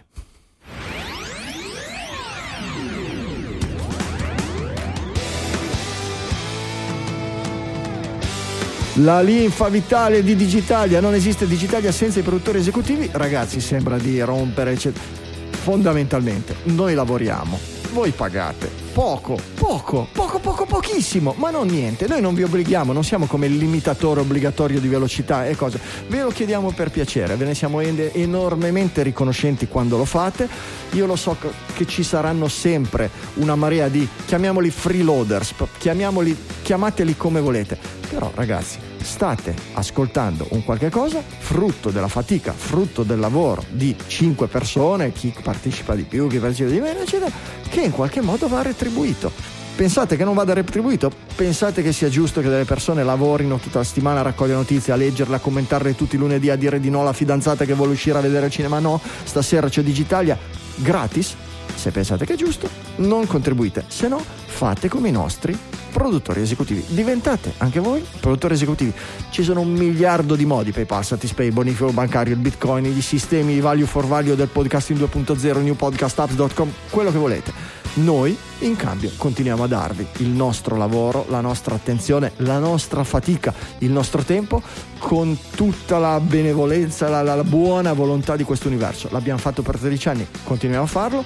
Vorremmo che il numero di chi, insomma, non dico si fa carico di tutto questo lavoro, ma che restituisce qualcosa che ci dà una piccola gioia, che ci fa sentire, che ci fa sentire apprezzati che ci fa sentire che per voi questa cosa abbia un valore. Ecco, vor- vorremmo che il numero di ascoltatori crescesse un pochino, perché i numeri in percentuale, a mio parere, sono troppo pochi. Mettetevi una mano sulla coscienza e l'altra sul portafoglio, dateci una mano, noi continuiamo a lavorare per voi e a ringraziarvi in trasmissione. Prego Francesco, probabilmente questi appelli dovrei farli al di fuori del segmento dei produttori esecutivi, perché tanto quelli che non schiacciano il tastino salta capitolo e non li ascoltano neanche. Vabbè, se avete un Dobbiamo farli che... in momenti a sorpresa. Però è in una- maniera so- a sorpresa invece ringraziamo i nostri produttori della puntata. Partiamo dagli streamer, da quelli che hanno imparato il value for value, cioè queste nuove tecniche da super geek che ci permettono di ottenere direttamente il valore mentre streamate. Poi Franco magari lo rispieghi meglio per questa cosa su newpodcastapps.com. eh, e sono comunque li ringraziamo tutti sono Nicola Forte Nicola Gabriele D che rivedremo più volte durante la puntata Gianluca Trevisani Alessandro Varesi Paolo Carnevale Bonino Nicola Gabriele D eccolo Marco Iannaccone Dagsta e Anonymous questi sono i nostri streamer Mitici. del Value for Ciao, Value gioie. Mitici anche i nostri perpetual executive producer, cioè coloro che tutte le singole settimane ci mandano una donazione, in particolare un euro arriva da Manuel Zavatta, un euro da Davide Tinti e due euro da Nicola Gabriele D. Mitici. Andiamo sui donatori invece che o ricorrenti mensili o puntuali singole- ogni, singola- ogni singolo mese, in particolare Lorenzo B con 2 euro questo mese, Matteo Masconale, Massimiliano Saggia lui con 3 euro e poi il blocco delle donazioni ricorrenti di 3 euro ogni mese che sono Matteo Arrighi, Nicola Pedonese, Roberto Barizon, Stefano Orso, Arnaud van der Gissen, Federico Travaini, Massimo Dalla Motta, Alessandro Lazzarini, Alessio Conforto, Davide Capra, Giuliano Arcinotti, Christoph Sollami, Marco Denadai, Roberto, Renato Battistin, FotoGB di Marco Barabino, Luigi Ricco, Raffaele Viero, Raffaele Marco della Monica. Grazie a tutti, grazie di cuore. Anche con il nuovo gingolino direi. Sì, 4 sto euro ci arrivano da. Giuseppe Marmo e 5 euro da Massimiliano Casamento. Co- ecco il, il Proing, così come 5 euro ci arrivano da Matteo Carpentieri, Stefano Toldo, Paolo Lucciola, Pasquale Maffei, Fiorenzo Pilla, Andrea Torelli, Andrea Magnoli, Ruben Livrieri e Giovanni Priolo che ci fanno una donazione ogni singolo mese. Mitici, grazie di cuore, grazie davvero. Mirko, Mirko Fornai, grazie mille per i tuoi 8 euro ogni mese. Entriamo ora nel gruppo dei grandi produttori con 10 euro tutti i mesi da parte di Alessio Pappini e soprattutto il nostro lead executive producer della puntata 633 con 40 euro Roberto L. grazie Roberto, grazie a tutti quanti, grazie ai produttori esecutivi, voi ci date gioia, ci date la gioia di lavorare perché insomma se arrivano quei soldini sono pochi, sono pochi rispetto a, rispetto a quello che può essere uno stipendio, il lavoro principale di ognuno di noi, niente di che. Però ti danno l'idea di essere apprezzato, di avere un valore, che il nostro, val- val- che il nostro lavoro, lavoro abbia un valore per qualcuno. Se avete un amico che ascolta Digitalia e non è produttore esecutivo e non ascolta magari neanche questo segmento perché insomma gli fa un po' rimordere la coscienza, beh, tirategli le orecchie e ditegli che d'ora in avanti questi pipponi li faremo al di fuori del segmento dei produttori esecutivi.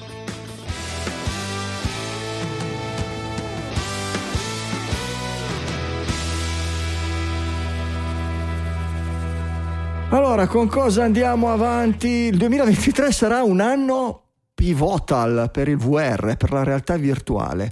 E voi?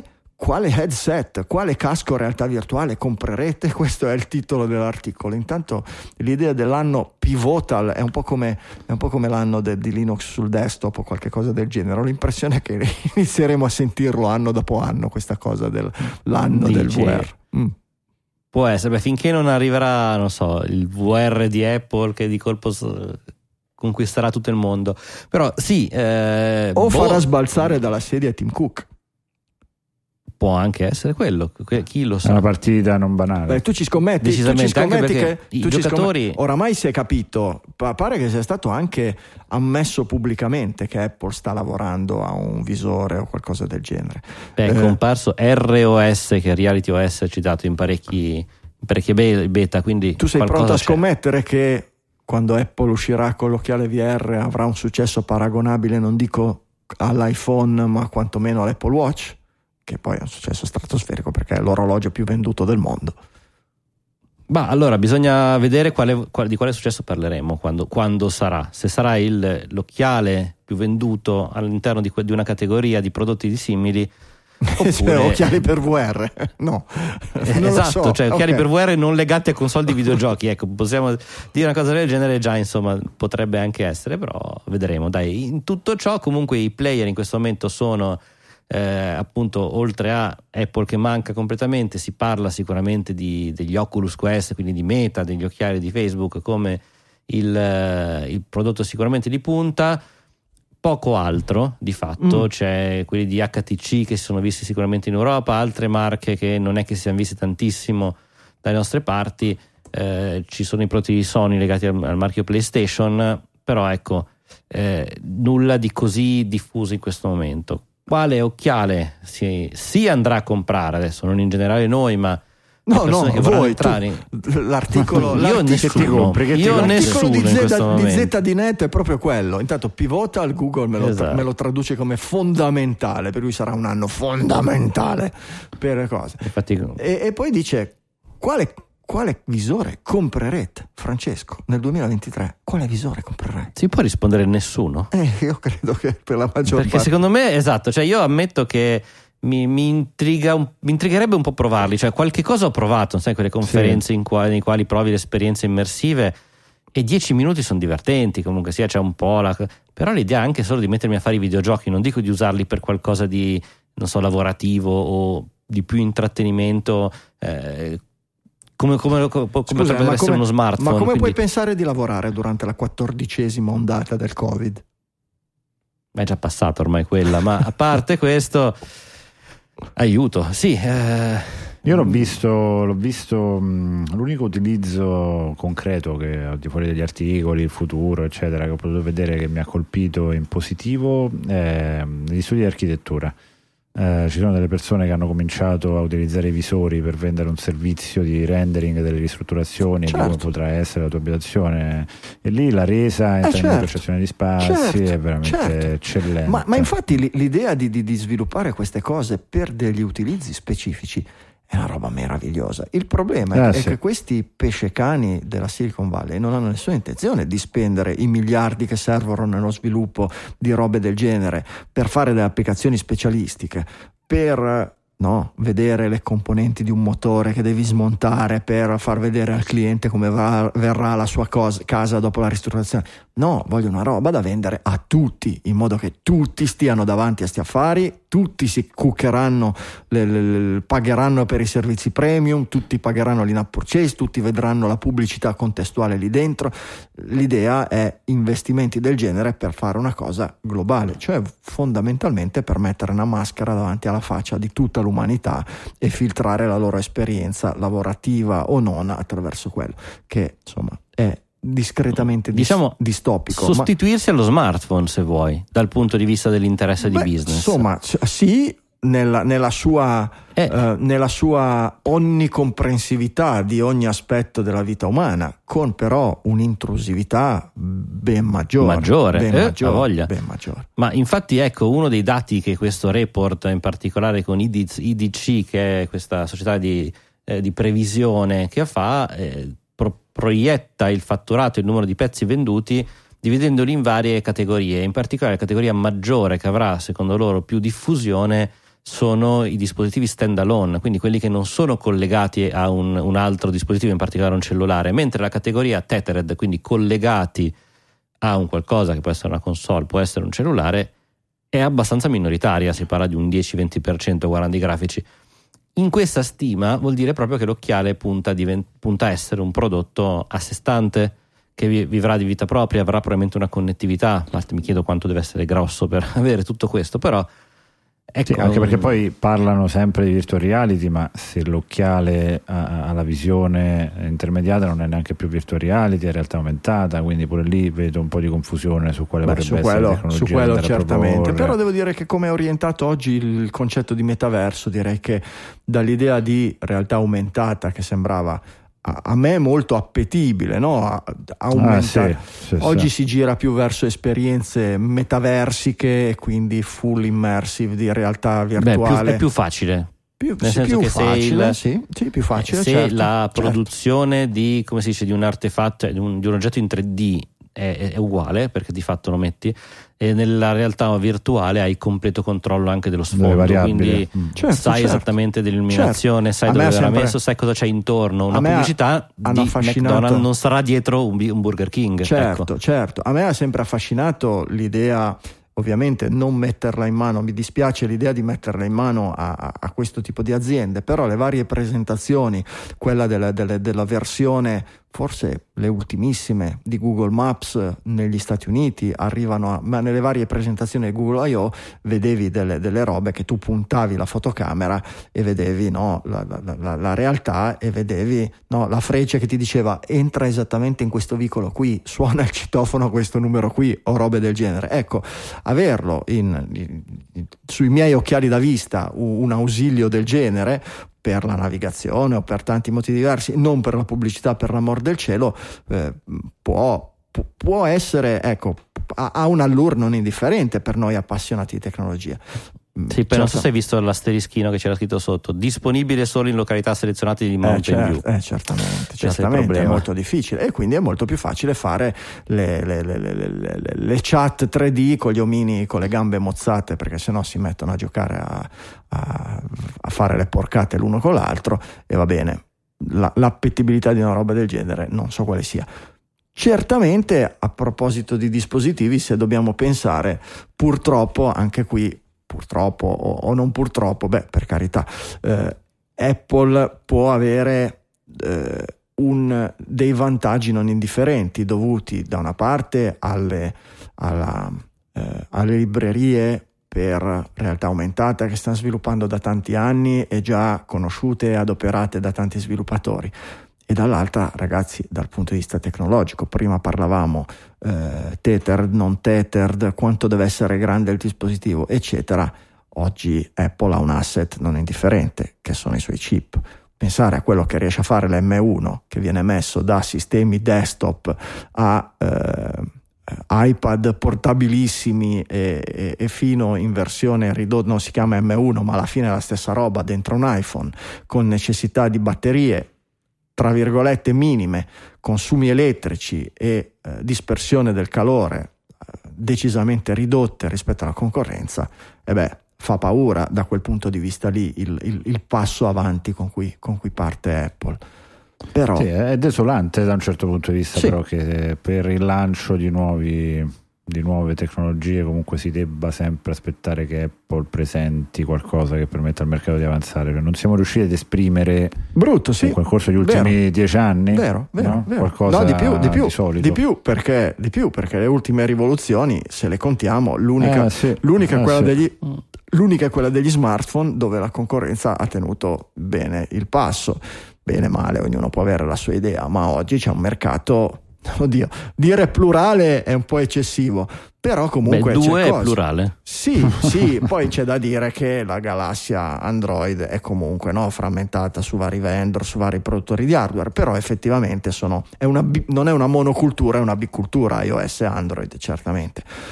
Eh, quello che è venuto dopo, le innovazioni che sono venute dopo, cioè quella dei tablet e quella degli smartwatch, non hanno seguito la stessa strada.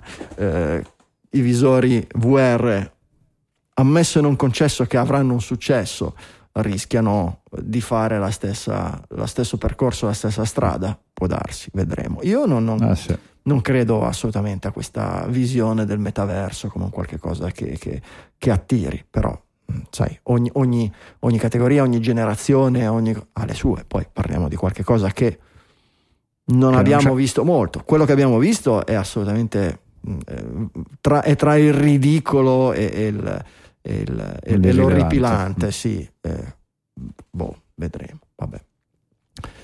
Abbiamo una marea di altre notizie, non saprei cosa, cosa saltare, cosa no. Dai, volete, c'è qualche cosa che vi... C'è qualche cosa che vi... Mm, eh, che vi fa particolarmente piacere commentare questa... L'intelligenza artificiale, la Cina dice che ha sviluppato un'intelligenza artificiale che è in grado di stabilire la lealtà al partito di una persona. Oh. Questo è come, come era il premio? Questo era il premio Orwell.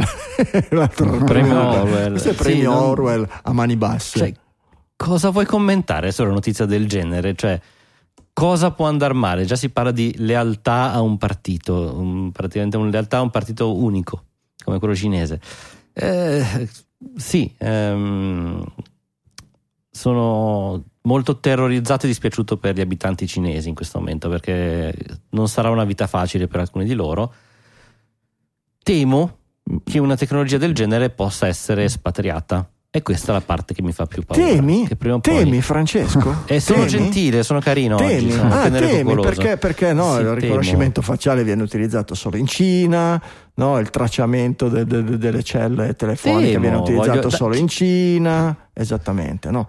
Una cosa del sì, genere. È un mio eh? vago dubbio, poi solo mio, eh, sia chiaro, non voglio portarvi a ragionare in questa direzione. No, anche perché poi ci sono molti spunti di riflessione sul fatto che notizie del genere vengano distribuite anche su, su, canali dove poi leggevo insomma, che la visibilità è molto forte sia su Taiwan che su Hong Kong e quindi anche la, il preparare non solo il controllo interno ma l'utilizzo verso un controllo esterno non, non, è banale. Cioè, molti messaggi sembrano come proprio veramente un non stiamo arrivando. Beh, Taiwan è eh, controllo interno. Ed arriviamo così, eh, certo. Vabbè, eh sì. altro, un altro utilizzo, questo più ehm, più bello, più piacevole, più utile, eh, che mi affascina eh, della realtà della, dell'intelligenza artificiale è questo software per riconoscere le rip currents. Le rip currents sono, eh, noi in Italia non abbiamo familiarità con questa cosa, eh, dove ci sono succede in alcune, ne, non mi ricordo con chi ne parlavo, alcune spiagge della Sardegna sono particolarmente affette da questo problema, sono spiagge ovviamente dove arrivano delle mareggiate di maestrale non indifferente, ma su spiagge oceaniche è una presenza abbastanza con, costante. Eh, l'acqua che entra con le onde, eh, le, le, onde normalmente in mezzo al mare non hanno trasferimento di materia, ma solo di energia ovviamente, no? Ma quando l'onda frange nei pressi di una spiaggia invece la materia si trasferisce, l'acqua corre verso la spiaggia e poi deve rifluire verso il mare. Ora, se noi, noi, siamo abituati alle nostre ondine mediterranee, che possono essere anche particolarmente grandi e pericolose, ma quando lo sono è perché c'è una mareggiata terrificante e stiamo lontani. Le onde oceaniche sono un po' diverse perché sono di periodo molto molto più lungo con dei trasferimenti di massa enormi per cui anche quando magari non vedi delle, no, il mare in tempesta col vento. Magari sono delle onde che frangono su un riff no, 100 metri fuori eccetera. A terra ti sembra che la situazione sia abbastanza, sia abbastanza facile. Tutta quest'acqua che arriva verso terra poi rifluisce formando dei canali. E se, se siamo su una costa sabbiosa su una spiaggia questi canali cambiano.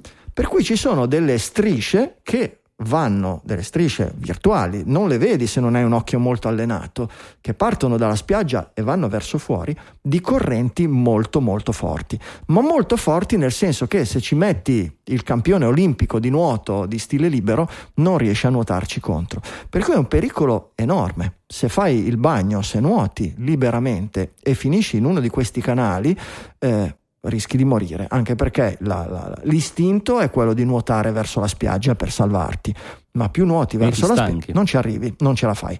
Per cui a un certo punto finisci le energie e vai a fondo e muori. No? L'unico modo per scappare, da, per salvarsi da queste correnti è non finirci, oppure nel momento in cui ci finisci mantenere il sangue freddo e nuotare di traverso, cioè lungo costa, che è una cosa anti-intuitiva, dici per salvarmi io vado certo. verso la costa nelle spiagge. No, cosa succede? così esci e riesci a tornare a casa, giusto per. Eh sì, esci di traverso e poi una volta che sei uscito devi capire quando sei uscito dalla corrente e poi metterti a nuotare verso riva. Dove ci sono servizi di salvamento ehm, generalmente segnalano, io ho visto ad esempio nella costa eh, basca, nei Paesi Baschi, nelle Asturie, in Cantabria, eh, in Spagna ci sono dei servizi di salvamento, ci sono dei bagnini che tutto il giorno mettono, piantano delle bandiere rosse sul bagnasciuga nelle zone dove ci sono queste recurrent e le spostano man mano che questi canali si spostano lentamente durante la giornata, in modo che i bagnanti sanno che dove c'è la bandiera rossa non devono fare il bagno, vanno 50 metri più in là e fanno il bagno. Però è una cosa abbastanza, eh, serve un occhio molto allenato. Ecco, questo è uno del, avere una, una telecamera e un computer con l'intelligenza artificiale che eh, aiuta questo tipo di, capisco che sia un utilizzo molto molto specialistico, però molto interessante. Però roba molto interessante. interessante, sì, sì, sì, mi ha, mi ha, mi ha, mi ha colpito e, e, e, stupito positivamente. Non, ed è il Giappone, ed è il Giappone che il Giappone sì, sono le cose partito. giapponesi che mm. l'hanno implementata questo sistema eh sì. di visione artificiale che, fa, che trova queste correnti di risacca come venivano descritte da Franco prima. Che è la prima tecnologia che implementi dopo che ti uccidono il presidente ci sta. Assolutamente, è un ex presidente, sì, però, eh. sì, certamente. È un ex primo ministro, ma sì. sì, il presidente non ce l'ha, c'hanno, c'hanno l'imperatore Giulio da quelle parti ancora. Anzi, se vuoi, mm, poi... No, no, ci sto lavorando, ma infatti per questo. Cioè, gli, gli occhi un po' tirati ce li hai già. Secondo me potresti correre per la carica di imperatore del Giappone. Eh, eh, sì, infatti, guarda, ultimamente ho organizzato due o tre cosette con cui ci sto parlando. C'hai anche, Adesso c'è anche i baffetti un po' da, da generale giapponese. Prova a dire tora, tora, Mm. tora. Quando mi incazzo, bombardo qualcuno. Eh. Esattamente, fantastico. Fantastico. Ah, mi ha preso. Che bello avere i crampi in diretta, fantastico. Il primo crampo durante un podcast, per almeno per la- nella storia di digitali. Eh, vi faccio continuare a voi intanto che cerco di stirarmi il bicipite femorale. Ah, rimaniamo sull'intelligenza artificiale se vuoi, parliamo di GitHub, questa mi incuriosisce. Dai. Che dici Franco?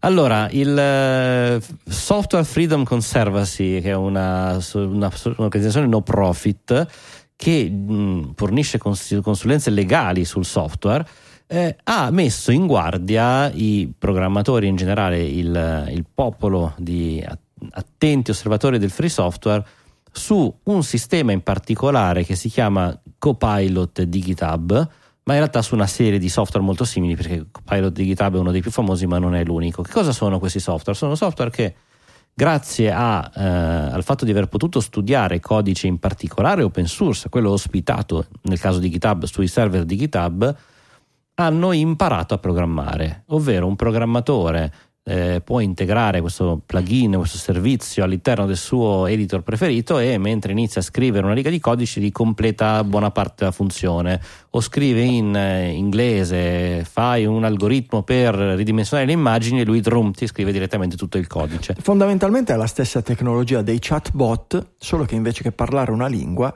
scrive codice Parla un linguaggio. e scrive sì, non solo linguaggio, ma anche algoritmi. Quando capisce che tu stai facendo, stai scrivendo l'algoritmo per ehm, è in grado di capire il contesto, che tu se scrivi quelle tre o quattro istruzioni stai iniziando a scrivere un algoritmo relativamente semplice, non so, per ridimensionare le immagini, per chiamare quelle tre librerie dell'ambiente dove stai lavorando, per- e lui ha nelle librerie, i- i- i- nel- nella sua memoria, i codici, il modo classico che- in cui viene risolto questo problema e te lo propone.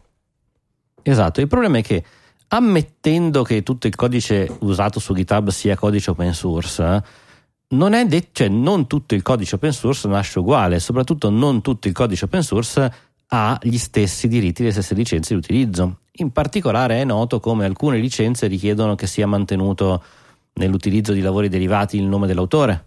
La, la nota di licenza, addirittura in alcuni casi va mantenuta la licenza originale, la famosa licenza GPL, certo. probabilmente que- quella simbolo delle licenze aperte, in realtà è una licenza che obbliga a, tutta- a utilizzarla in tutti i lavori derivati. Quello che viene creato così è quindi un lavoro derivato oppure no? E questa è una domanda, se vogliamo, filosofica, in realtà legale da un certo punto di vista, che si stanno facendo tutti eh, le, le persone dietro a questo mondo dell'open source, dicendo ok, ma quindi chi un software che va a scrivere nuovo software, diciamo, crea quindi un contenuto completamente nuovo, ma basato su algoritmi. Beh, questo è un tema che è vero per tutto ciò che viene autoprodotto da un AI in qualsiasi campo del diritto d'autore. In questo momento credo non ci sia una risposta in generale. Esatto, parliamo anche di immagini che abbiamo da lì, ad esempio, che di fatto ha visto tante immagini, inizia a crearle, o eh, GPT-3 che scrive è testi stato, è anche lì dopo stato- averne è letti. stato in qualche modo, forse perché la nostra, tec- la nostra società è più tecnofila, eccetera. Per altre, mi sembra che per tanti altri ambiti di applicazione la- la- il mondo della tecnologia e dei commentatori abbia scrollato le spalle quando è stato posto il problema, no? Se tu fai eh, vedere a da lì tutta l'opera di Van Gogh e poi gli dici crea un quadro che dipinga un- una barca nella tempesta con lo stile di Van Gogh e poi io vendo questa cosa, gli eredi di Van Gogh hanno diritto a una parte dei proventi. Mi sembra Certo. che il mondo dei, dei- dei commentatori di tecnologia abbia detto no, alla fine dei conti è una cosa nuova, è un'invenzione, è come se una persona, so- un nuovo pittore emerge e ovviamente ha studiato e ha guardato eh, le immagini e conosce bene le- le- le- le opere di tutti i suoi predecessori e la storia dell'arte, eccetera, per cui non deve pagare. Però nel caso del codice mi sembra che venga visto con, non dico che sia giusto in un modo o nell'altro, ma nel caso del codice, forse perché lo vediamo come un qualcosa di più preciso. diversa. Sì, è la nostra, la nostra Perché- tecnica, certamente. Perché cioè- comunque sia il codice ri- rischia, nel senso questo tool, questi tool anzi perché comunque sia c'è quello di Google, AlphaCode, c'è quello di Salesforce, ce ne sono anche altri open source. Sono oggetti che vengono usati da programmatori professionisti per sviluppare codice, eh, in so. alcuni casi professionale, che viene venduto.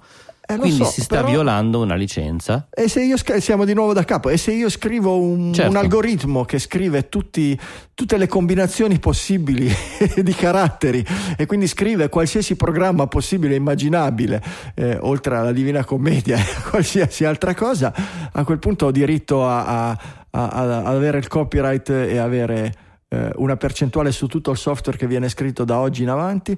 È molto difficile capire dove. Eh, il problema è dove cosa ne la penserà soglia. l'avvocato.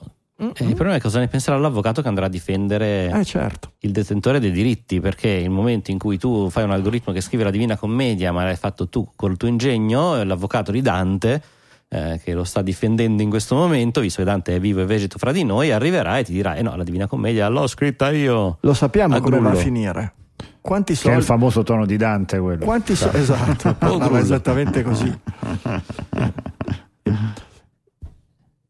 La risoluzione, la soluzione è sempre quanti soldi ha Dante da spendere in avvocato, tra virgolette, quanti soldi ha la persona che ha scritto il software che copia Dante e lì sai già che, che avrà ragione. Per cui Copilot l'ha fatto GitHub, Amazon avrà il suo, Google avrà il suo e il tizio che dice eh no, è quello è il mio algoritmo, avrà i soldi di GitHub, eh, Google, Amazon, i- tutti i venture capitalist della Silicon Valley messi assieme? No. E quindi come finirà? Liberi tutti, l'intelligenza artificiale non paga il diritto d'autore. Questa è una delle previsioni del doc da mettere nel libretto rosso. Tanto, tanto libro rosso, infatti. Oggi, Oggi full libro rosso, Oggi cioè, sì, a, ma- a manetta, a manetta. E, va bene, Red Dead, siamo nei videogiochi. Red Dead Online, la comunità sta organizzando un funerale per il gioco. Dai, notizia di chiusura. di Questo era oggi. il post. Questo era il post di cui parlavo prima, dicevo, ma perché l'ho messo e soprattutto perché Franco l'ha tenuto nelle notizie. Comunque, in realtà è un qualcosa di veramente meraviglioso. Beh, ricordate innanzitutto Red Dead Redemption 2, gioco uscito un po' di anni fa, del quale poi c'è stato un hype terrificante, serie tv che ne parlavano, giornali. È stato veramente estremamente popolare. È Oh, ma- esistito a un certo punto la versione. Deve essere stato un, online. un bel gioco. Giu- Giulio credo ci abbia giocato. Mi sembra che l'abbia portato Io lui come gioco del giocato e- giorno. Sì, sì. Mm.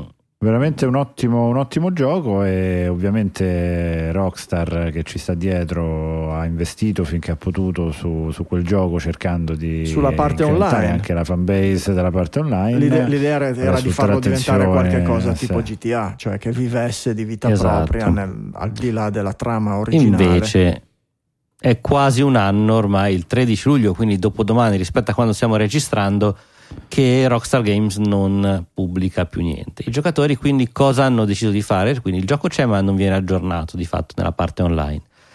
I giocatori hanno deciso di creare un funerale e questo è il modo in cui Cioè dentro al gioco, nell'ambiente virtuale. Dentro al gioco faranno il funerale del funerale. gioco. So. tutti vestiti in abiti da funerale perché ovviamente e puoi catturare immagini perché ovviamente in giro, dentro il quindi- gioco immagino puoi comprare i vestiti o scambiare vestiti Ci sta e mettere vestiti di vestirti, puoi Ok, farti ok. screenshot, eccetera, eccetera, e pubblicarle. Quindi l'idea è che fra due giorni, da, da oggi che registriamo, quindi mercoledì 13, vedremo eh, mentre martedì 12 sarà pieno di foto spaziali perché arrivano le foto del, del web, del web James eh, Webb, sì. James Webb. James Webb.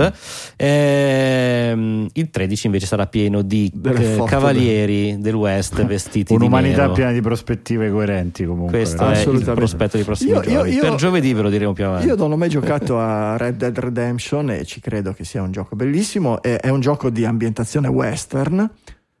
Eh, Mhm. il fatto che l'abbiano eh, cre- eh, cre- ehm, reso poi un gioco online e abbiano creato questo mondo online basato sul Far West, non so perché mi ricorda tantissimo Westworld. e quindi l'idea che ci facciano il funerale e una roba del genere, oddio, se c'è una buona dose di intelligenze artificiali, che cosa potrebbe mai andare storto?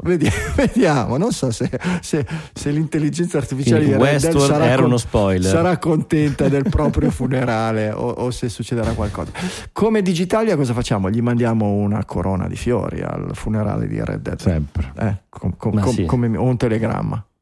no, i telegrammi, Una non si coro- pos- un- i telegrammi non si possono più mandare, l'avevamo dato noi la notizia. In Italia sì, e in Francia gli avevano... No, no, anche in Italia erano telegrammi, fine dei telegrammi in Italia. No, avevano annunciato l'ultimo telegramma, giornale.it. Sì, no. No, no. Telegramma funziona ancora. L'ultimo telegramma è in Francia. Ah, in Francia, era in Francia. Esatto, no, no. Con 5,60 euro puoi ancora mandare un telegramma al giorno dopo. 5,60 euro, sti cazzi. E poi ovviamente... A partire da, Ovviamente eh, l'ufficio poi postale poi lo manda via email, te lo dice a te che lo manda col telegrafo, poi loro Poi lo mandano via chi email. è che mi spiega perché il punto non si poteva mettere costava tanto mentre la parola stop? Questo è un mondo che non ho mai capito dei, dei telegrammi, ma mi sa che sono troppo giovane. Non ne ho la più pallida idea, ma ci sarà qualche motivo insito nel- nell'alfabeto Morse Sicuramente. o, o- o- Era 7 bit. o robe, o robe del genere, robe del genere. Però io sono, sono- sono sicuro, tu vai lì, paghi i tuoi 5,60 euro, mandi il telegramma e poi il tizio manda un'email e scrive, no? Eh, No, scrive su Telegram. ovvia- ovviamente, ovvia- e scrive, oh, c'è un cretino qui che vuole mandare un telegramma, ma prendi la busta, scrive al suo collega della stazione di, di- di destinazione, vabbè, siamo messi bene. Gingili del giorno, dai. Signore e signori, i gingilli del giorno. Gingili del giorno i regali dei digitaliani per i digitaliani. Le voci digitali a fine trasmissione regalano, selezionano per voi hardware, software, letteratura, qualsiasi cosa che abbia colpito la loro curiosità, stravolto la loro esistenza o qualsiasi sfumatura nel mezzo. Vediamo, cominciamo con Giulio, dai. Volentieri, allora io vi propongo un'app multipiattaforma di Google che si chiama Arts and Culture, è un'app dedicata al mondo dell'arte e della cultura dove Google raccoglie da centinaia di istituzioni museali, culturali in giro per il mondo tantissimi contributi in altissima risoluzione con relative descrizioni su cui poter andare ad approfondire magari la storia di un dipinto, di un gruppo scultoreo, approfondire la storia di un museo Devo dire, mh, ci sono delle aree di miglioramento su cui potrebbero fare uno sforzo in più, però il, quando si accede a delle immagini bellissime, magari di Michelangelo, Raffaello, cose di Van Gogh, dove puoi entrare nel merito veramente al dettaglio, è super bello, quindi vale la pena comunque approfittarne e studiare un po' perché fa sempre bene. Google Arts and Culture gratuita sui vari store. Grazie Giulio. Franz. Eccomi, allora io volevo portare un videogioco anni 80 testuale, ma ho deciso all'ultimo minuto, ho cambiato idea e ho deciso di portare tanti videogiochi, così vediamo poi quello che si può portare d'altro. E quindi porto tanti videogiochi in che modo? Allora, saprete ogni tanto che sui vari store, eh, GOG, Epix, eccetera, ci sono un sacco di giochi gratuiti ma- e noi mecchisti, la maggioranza che andiamo a, prendere, facciamo il redeem e scopriamo che sono tutti per Windows e, ce- e rimaniamo a bocca asciutta perché sul nostro Mac ne girano molto pochi. Ebbene, io vi po- propongo Porting Kit sul sito portingkit.com che è un eh, sistema per installare videogiochi per Windows all'interno di Mac. È basato su Wineskin, che a sua volta è basato su Wine, la tecnologia di emulazione di Windows. Funziona mediamente molto molto bene, soprattutto sui Mac Intel, sui Mac eh, ARM, anzi Apple Silicon, eh, stanno facendo un ottimo lavoro di porting, i giochi aumentano sempre di più e come funziona? Niente, ci si scaricano direttamente i giochi, c'è anche una guida per ogni gioco su come farlo, direttamente dagli store de- dove si possono acquistare o fare appunto il redeem gratuito e si installano tutte le configurazioni di Wine, tutte le ottimizzazioni vengono fatte in automatico gioco per gioco, la, graf- la grafica del menu è fatta veramente bene, è facile trovare i giochi, aggiungerli eccetera eccetera e funziona, quindi vi permette di fare tanti giochi per Windows dentro al vostro Mac. portingkit.com Fantastico, grazie Francesco. L'avrete capito che Francesco si è offeso perché io l'ho anticipato, No. quindi il mio è un gingillus anticipatus ed è avventura nel castello in JavaScript. Eh, fondamentalmente è il porting in JavaScript di un gioco avventura nel castello che per chi ha eh, seguito il mondo della tecnologia fino dagli anni 80 è un qualche cosa in Italia è un qualche cosa di assolutamente storico. Il gioco originale è un gioco dell'80 dell'82 per eh, Apple II, scritto da un italiano e, e, pubblicato inizialmente venduto unicamente in un unico negozio di computer, non mi ricordo se a Bologna o dove, e poi in seguito per grande successo distribuito a livello nazionale. È un'avventura testuale eh, in cui il, si, vi ritrovate eh, dopo un incidente aereo dalle parti di Loch Ness vi ritrovate rinchiusi in un castello da cui dovete scappare senza farvi uccidere. Se volete provare a vedere che cosa voleva dire videogiocare su un Apple II nel 1980 e qualcosa, 82-83, andate e provate avventura nel castello in JavaScript, completamente ovviamente contenuto all'interno di un semplicissimo sito internet, anche mica male come no? come exploit di programmazione. Francesco, cosa ti ha colpito che volevi presentarlo anche tu di avventura No, beh, mi ha colpito che io a quel gioco sono affezionatissimo, mi ricordo che da quando ero piccolo ci giocavo e ci avevo perso veramente tanto tempo. Vi segnalo però mm-hmm. che dal sito eh, che ha citato Franco, avventura nel castello-gs.it, dentro i link utili si arriva al sito di Enrico Colombini, l'autore questo, del gioco originale, eh, che eh, che è un sito abbastanza anche vecchio stile, nel quale se entrate nel, nella pagina delle avventure dove racconta che ha fatto questa avventura più una serie di altre precedenti, vi, dispon- vi, rende disponibile anche in versione freeware il libro che negli anni 90 scrisse su come fun- anni 80 anzi su come funzionano le avventure testuali e è veramente interessante in particolare il capitolo che dice come si dovrebbero risolvere questi tipi di giochi e come venivano pensati. Quindi è un buon modo anche per bello, esplorare bello, non solo bello, il gioco ma anche il come si facevano e come si risolvevano e come si giocavano i giochi di un certo tipo quando la grafica nel testo. È un Bello, consiglio bellissimo. spassionato. Siete sicuramente più giovani del sottoscritto, la maggior parte di voi probabilmente non avete mai giocato a niente di precedente di Doom ancora. Provatelo, non vi dico di giocarlo tutto e di impiegare il vostro tempo. Un, eh, un non appassionato è difficile che dedichi tutte queste ore, però per farvi un'idea di cosa voleva dire videogiocare col computer, cosa voleva dire crearsi di fatto un'immagine nella propria mente, come si fa con un libro fondamentalmente quando si legge un libro libro e, e, e, cercando di farsi capire, perché poi ovviamente nelle avventure testuali c'è un software che fa il parsing della vostra frase e quindi parte della difficoltà è sempre farsi capire dal parser e, e, e, spiegare nel modo più semplice o dal punto di vista del programmatore più semplice possibile quello che si vuole fare.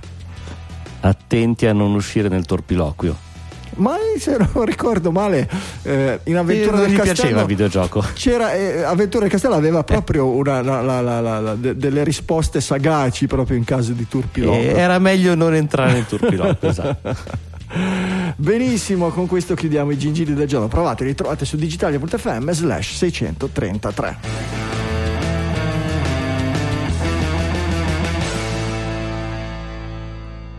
Dove mettiamo peraltro anche tutti i link agli articoli commentati durante la puntata e i ringraziamenti.